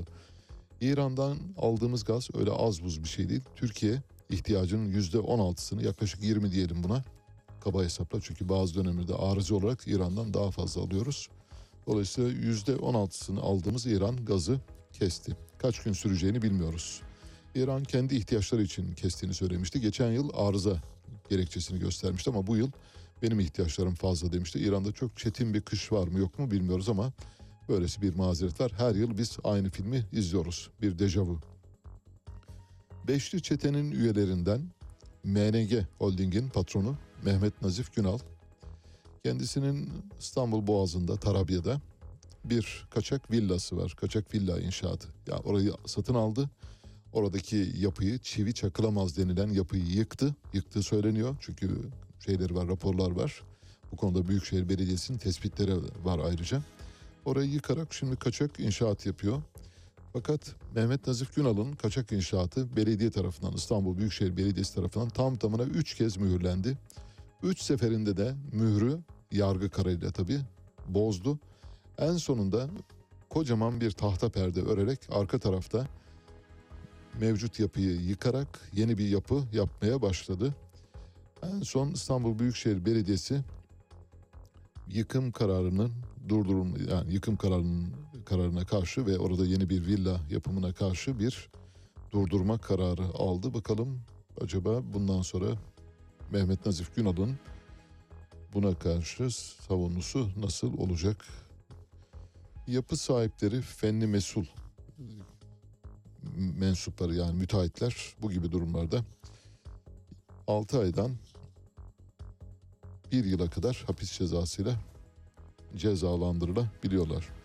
Beşli çetenin bir başka üyesi Mehmet Cengiz o da Bodrum'da Cennet Koyun'da benzeri bir işe imza atıyor. Bodrum Belediyesi dün böyle ya çok fena halde telaşa kapılmış bir şekilde Mehmet Cengiz'e ait inşaat ruhsatının iptal edildiğini bildirdi Bodrum Belediye Başkanı.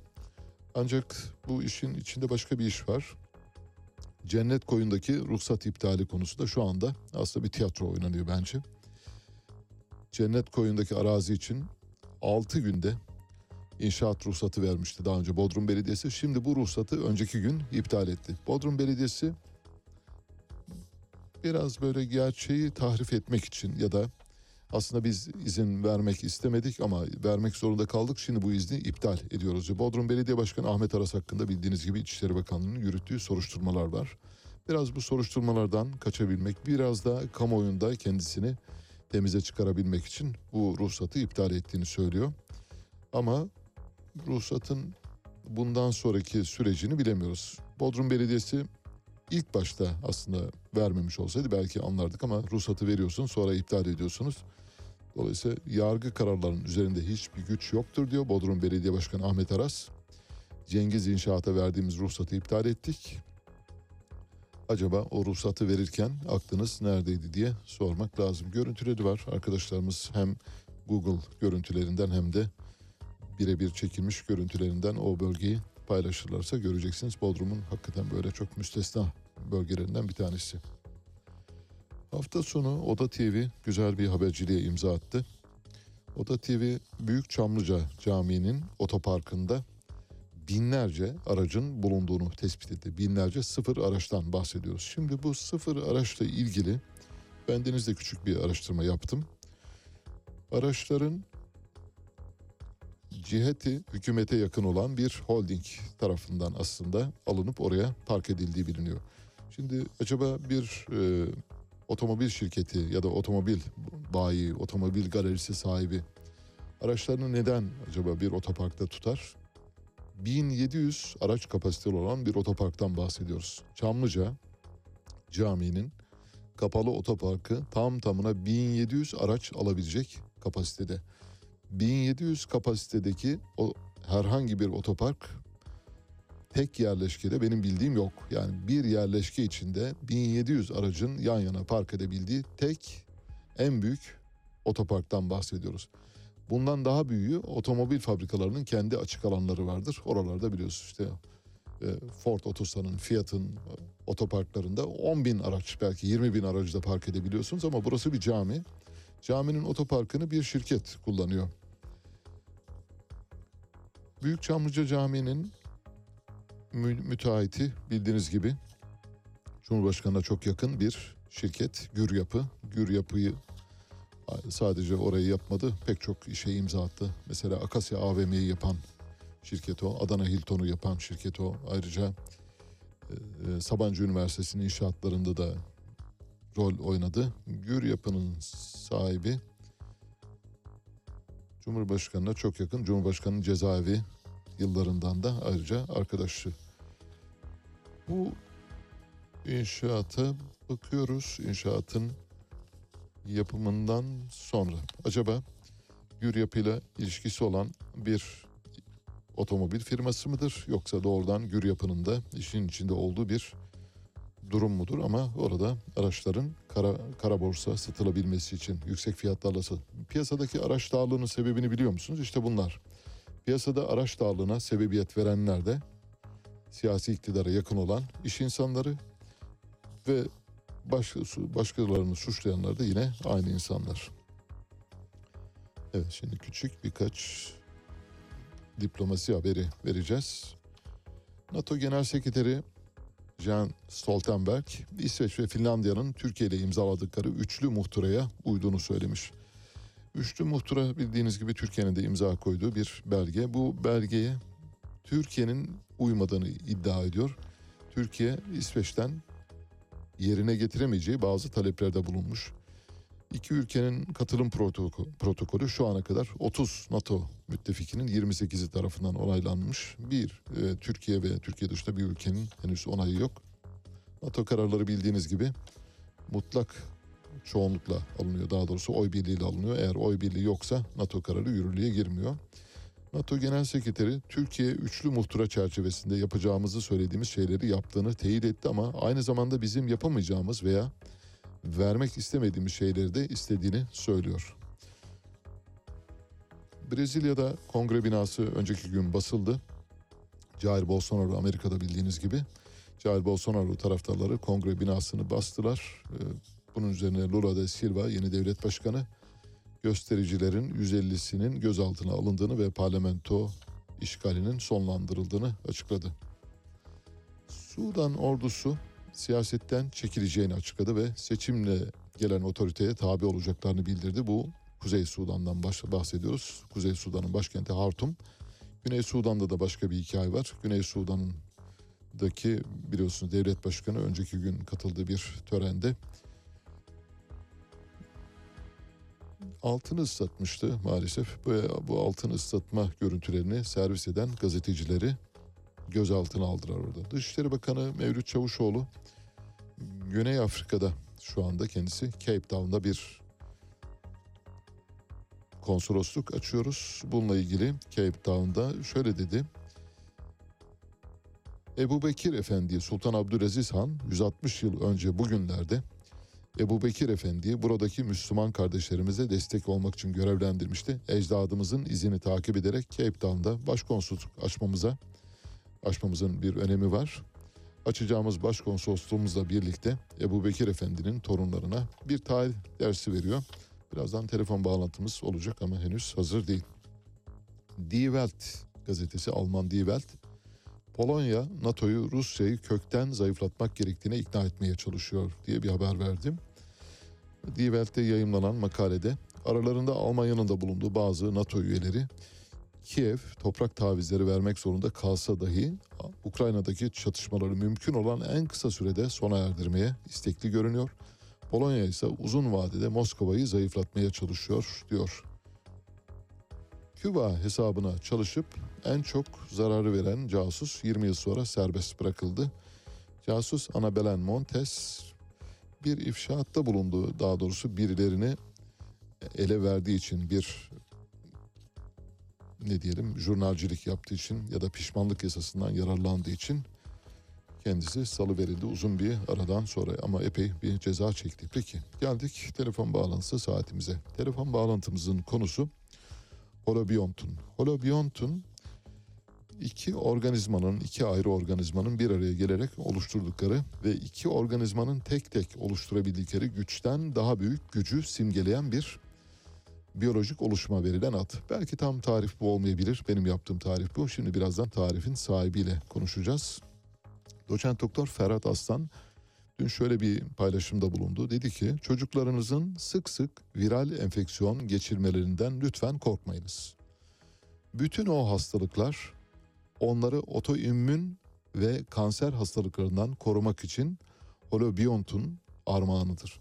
Şimdi holobiontunun ne olduğunu, holobiontun kavramı çerçevesinde çocukların herhangi bir virütük enfeksiyona maruz kalmaları durumunda bunun immün sistemi daha sağlam hale getirip getirmediği ile ilgili görüşlerine başvuracağız ve telefon hattımızda Medeniyet Üniversitesi Enfeksiyon Hastalıkları Uzmanı Doçent Doktor Ferhat Aslan var. Ferhat Hocam hoş geldiniz. Hoş bulduk. Nasılsınız diyelim, keyfiniz iyi mi? Bir hal hatır İyi. soralım. Bir Ee, iyiyim, teşekkür ederim. Siz nasılsınız Ali Bey? Çok teşekkürler eksik olmayın hocam. Şimdi ben tweetinizi okuyunca çok heyecanlandım. Çünkü bu e, tıp e, literatüründe çokça tartışılan ama işte pek fazla kimsenin de çok sesini çıkarmadığı canım öyle ama işte böyle denilen dolayısıyla ilaç kullanımını teşvik etmek e, ya da ilaç kullanımına yönelik bir e, blokaj oluşturmasına engellemek için tıp bazen bu tür şeylerin e, etrafından geçiyor, dolaylama yapıyor yani arka tarafından dolanıyor. Ve anladığım kadarıyla tıp bunu tartışıyor. Şimdi bize hem holobiyontunun ne demek olduğunu ve virütük hastalıklar konusunda çocukların maruz kaldığı özellikle virütük hastalık büyükler için de geçerli olabilir bu. Bu hastalıklar konusunda tedirgin olup olmayacağımızı bize anlatmanızı rica ediyorum. Yaklaşık 15 dakika vaktimiz var. Buyurun. Evet.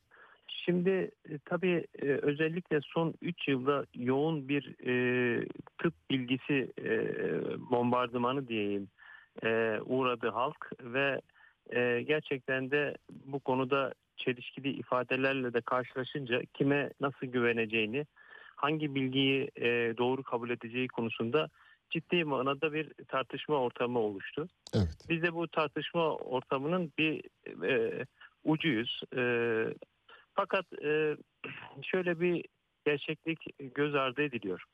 İnsan e, bilgilerini e, gerçek e, yaşamdaki e, gerçek hayat formlarının modellemeleriyle ancak önle, ön- öğrenebiliyor, modelleyebiliyor, deney yapabiliyor ve bunun sonuçlarını alabiliyor. Şimdi Evet. bizim gerçek dünyada e, birçok e, canlıyla etkileşimimiz var. Evet. Ee, örneğin size şöyle bir örnek vereyim. Ee, insan olarak bizim 46 kromozomumuz var Evet. ve yaklaşık 20 bine yakın genimiz var. Evet. Ancak eğer e, vücudumuzdaki mikrobiyotaya ait genleri de işin içerisine katarsak neredeyse 33 milyonun üzerinde bir gen havuzundan bahsediyoruz. Evet. Yani bu 33 milyon gen havuzunun sadece yaklaşık 20 bini bize ait.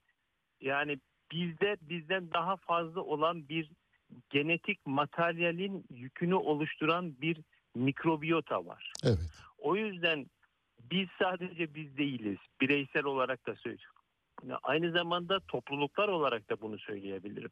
Evet. Yani insan toplulukları da her gün birçok mikroorganizma, bitki, bitki virüsü, virüsler, protozoa birçok şeyle karşılaşmakta, etkileşmekte ve yaşamını böyle sürdürmektedir. Evet. Seyircilerin e, ilgisini, dinleyicilerin ilgisini çekmek için şöyle bir şey anlatayım. E, biz 1600'lü yıllara kadar mikroskoptan bir haberdik. Tabii. Ve ilk defa e, o zamana kadar e, hayatımızdaki en heyecanlı şeyler işte Marco Polo'yu, Magellan'ı, Kristof Kolomb'u aklınıza getirin. Dünyanın çeşitli yerlerine, coğrafik başka bölgelere gidip başka insanlar, başka hayvan türlerini görmek insanlara heyecan veriyor. Bu e, romanları, bu eserleri okumak onları gerçekten müthiş bir haz veriyordu. Evet. İlk defa mikroskopla hiçbir yere gitmeden yanı başımızda birçok varlığın aslında mikro ölçekte olduğunu fark ettik ve ilk eser yazılı eser mikrografya 1600'lü yıllarda yayınlandı. Evet. Sonra biz bu mikroplarla olan bu mikroplarla olan etkileşimimizi öğrenmeye başladık ve mikropların hastalık yapıcı etkisini anlamak ve bu e, işte germ teori dediğimiz mikrop teorisini ortaya attık. Bunları anlamaya çalıştık.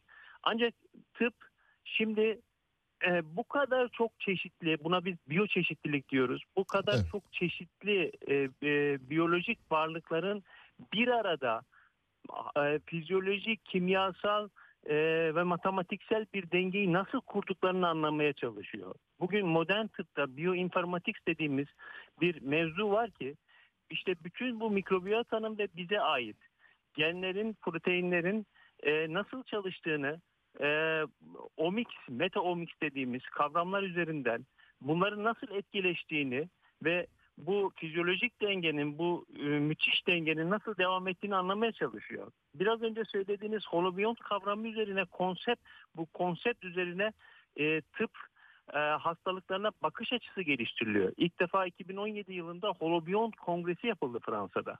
Evet. 2019'da ikincisi yapıldı. Şimdi e, tabii bu e, bu e, Türkiye'den bu kongreye iştirak oldu mu hocam? e, Türkiye'den? Benim bildiğim benim bildiğim kadarıyla yok 200 kadar bilim adamının katıldığı bir kongreydi bu. Peki. Ee, ama benim bildiğim kadarıyla Türkiye'den e, oraya katılım yoktu ama Tamam. yanlışlanabilir de e, eğer yanlış Bilemeyiz. Tamam peki. Ee, Holobiont işte e, aslında biraz önce siz e, iki organizma dediniz ama biz bu iki organizmayı öncelikle mesela en klasik bilinen e, bilgidir biyolojide simbiyont yaşam yani birlikte yaşam formu vardır mesela. Tabii. Ve e, mantarlarla algler birleşerek likenleri oluştururlar. Liken denen bir yaşam formunu oluştururlar ve bu çok iyi bilir biyolojide ve lise çağlarında da bize anlatılır. Doğru. Bu iki organizma dışında biz aslında bağırsak mikrobiyotamız, solunum yolu mikrobiyotamız, deri floramız ve bütün bunlarla birlikte biz de aslında bir holobiyontuz. Evet. Ee, hepsiyle birlikte yaşıyoruz. Şimdi göz ardı edilen şey şu. Biz bir şey yediğimiz zaman, bir şey soluduğumuz zaman ya da derimize bir şey sürdüğümüz zaman Evet. etkileş o sürdüğümüz şeyle yediğimiz şeyle ya da soluduğumuz şeyle etkileşen şey sadece bizim hücrelerimiz değil. Yani kabaca e, biz bunu ökaryot ve prokaryot diyoruz. Biz bir ökaryot e, hücre topluluğuyuz. Ancak prokaryot hücre dos- e, topluluğuyla da yani virüslerle, bakterilerle, mantarlarla, protozoonlarla bu e, biyolojik varlıklarla çepeçevre sarılıyız ve içimiz dolu. Evet. Yani o yüzden eğer siz bir şey tüketiyorsanız o tükettiğiniz şey sizin o mikrobiyotanıza da etki ediyor. Anladım. Onlarla birlikte tüketiyoruz. Onlarla birlikte aynı etkileşime Evet, tabi çünkü oluyoruz. o Evet. Sizin sizin tükettiğiniz şeyleri o onlar e, fermente ediyorlar, onlar kullanıyorlar, onlar yan ürün oluşturuyorlar.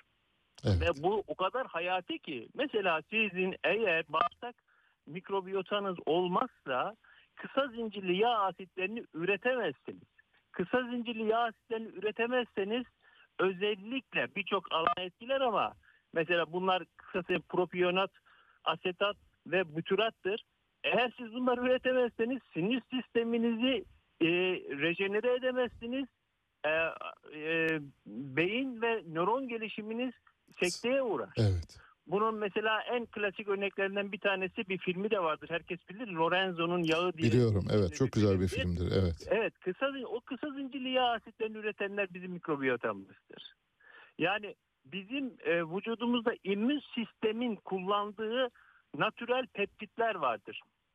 Bu peptitlerin hepsinin üretimi e, e, o bölgede bulunan komensal flora üyesi dediğimiz yani sizin boğazınızdaki bakteriler, ağzınızın içerisindeki bakteriler, burnunuzun derisinin içerisindeki bakteriler, bağırsaklarınızdaki bakterilerdir. Eğer bunlar olmazsa yaşam kabil değildir. Şimdi buradaki problem şu. Siz eğer bütün bu e, flora üyelerinin olduğu yerdeki e, bakterileri ve bu bakterilerin yarattığı dengeyi bozacak şeyleri süregen bir şekilde kullanmaya başlarsanız o zaman orada problemler çıkmaya devam eder. Bunun en mesela klasik bir örneğini vereyim. Amerika Birleşik Devletleri'nde Amish topluluğu vardır. Bunlar e, kendi içerisinde özellikle teknolojiden bağımsız yaşayan bir e, dini topluluktur. E, ve tarımla uğraşırlar. Tarım toplumudur. Bunlara benzer bir şekilde yine bir başka e, dini topluluk vardır. Hatereis diye bir topluluk. E, bu holobiyon çalışmalarının temelinde şöyle bir şey yaptılar. Dediler ki bu endüstriyle e, ham- hemhal olan e, tarım toplumu olan Hatereislerle Amish toplumunun arasında mikrobiyota farklılığı var mı? Evet. Ve kronik hastalıklar farklılıkları var mı? Evet bir bakıyorlar ki gerçekten de Amish topluluğundaki mikrobiyota çeşitliliği çok daha fazla. Çok daha zengin. Hatereis'te ise çok yok. Çünkü bunlar koruyucu madde kullanıyorlar. Gıdalarında e, endüstriyel pestisitlere e, maruz kalıyorlar. Ama Amish'lerde hiç bunların bir tanesi bile yok. Ve şu gözleniyor. inflamatuar hastalıklar Amish toplumunda daha az. Alerjik hastalıklar daha az. Ee, Amishler kendi iç evlilikleri yaptıkları için genetik bazı metabolik hastalıklar söz konusu ama özellikle bugünün dünyasında inflamatuar hastalıklar insanlığın başının belası. Çevrenizi kafanızı kaldırın Ali Bey. Bir bakın e, ailesinde e, neredeyse bir tane inflamatuar bağırsak hastalığı, diyabet, obezite, hipertansiyon, kanser, Ülser. MS, Evet. Kron hastalığı, ülseratif kolit. Ya bu bunlardan bir tanesi olmayan neredeyse bulamazsınız. Doğru, aynen. Şimdi bu endüstrileşmiş toplumların büyük bir sorunu. Ancak işte bu aynı zamanda en, tıp endüstrisinin de bir gelir kapısı. Şimdi bu burada e, sağlığı arıyorsak biz e, fizyolojik olana, biyolojik olana ve holobiyontla uyumlu olana yönelmek zorundayız.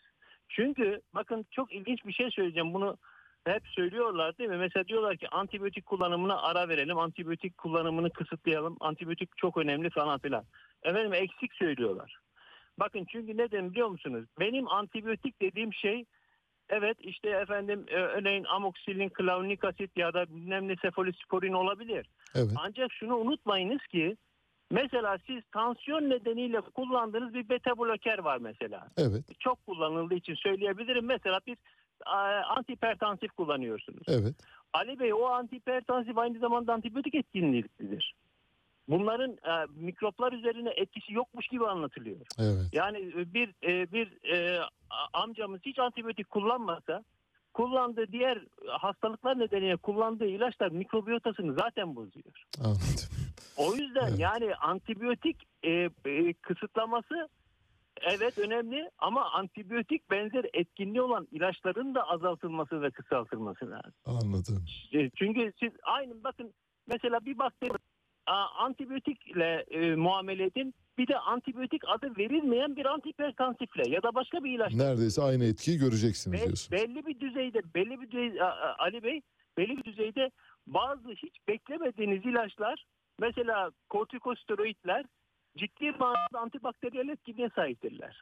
Evet. Yani o yüzden hani e, bu kanserlerin artmasında, bu e, inflamatuar hastalıkların artmasında, alerjik hastalıkların çocukluk çağında artmasında çok önemli bir problemdir holobiyontun bozulması. Şimdi e, insanlar e, ve doktorlara Son iki dakikamız hocam bu arada. Son. Evet, so- insanlara ve doktorlara uyuyorum. Evet. Yani bu antiviral kavramı, e, antibakteriyel kavramı iyice e, iyiliş hale getirildi. Yani böyle yani iyiliş edildi ve bu bence yozlaştırıldı. Yani hala çocuğuna sürekli işte antiviral veren anneler görüyorum. Hatta bunu dillendiren doktorlar görüyorum. Yapmayınız. Bunların hepsi holobiyontu bozar. Yani biz bu hastalıklarla mücadele edebilecek normal kapasitede immün peptitlere sahip, immün e, organizmalara sahip, e, hücrelere sahip varlıklarız. Eğer immün süpresyonumuz yoksa, genetik bir problemimiz yoksa biz bu hastalıkları 2 gün, 3 gün, 5 gün semptomatik olarak geçirir ve atlatırız. Bunlardan hiçbir endişeleri olmasınlar. Sürekli antiviral, antibakteriyel, antienflamatuar ilaçlar kullanmasınlar.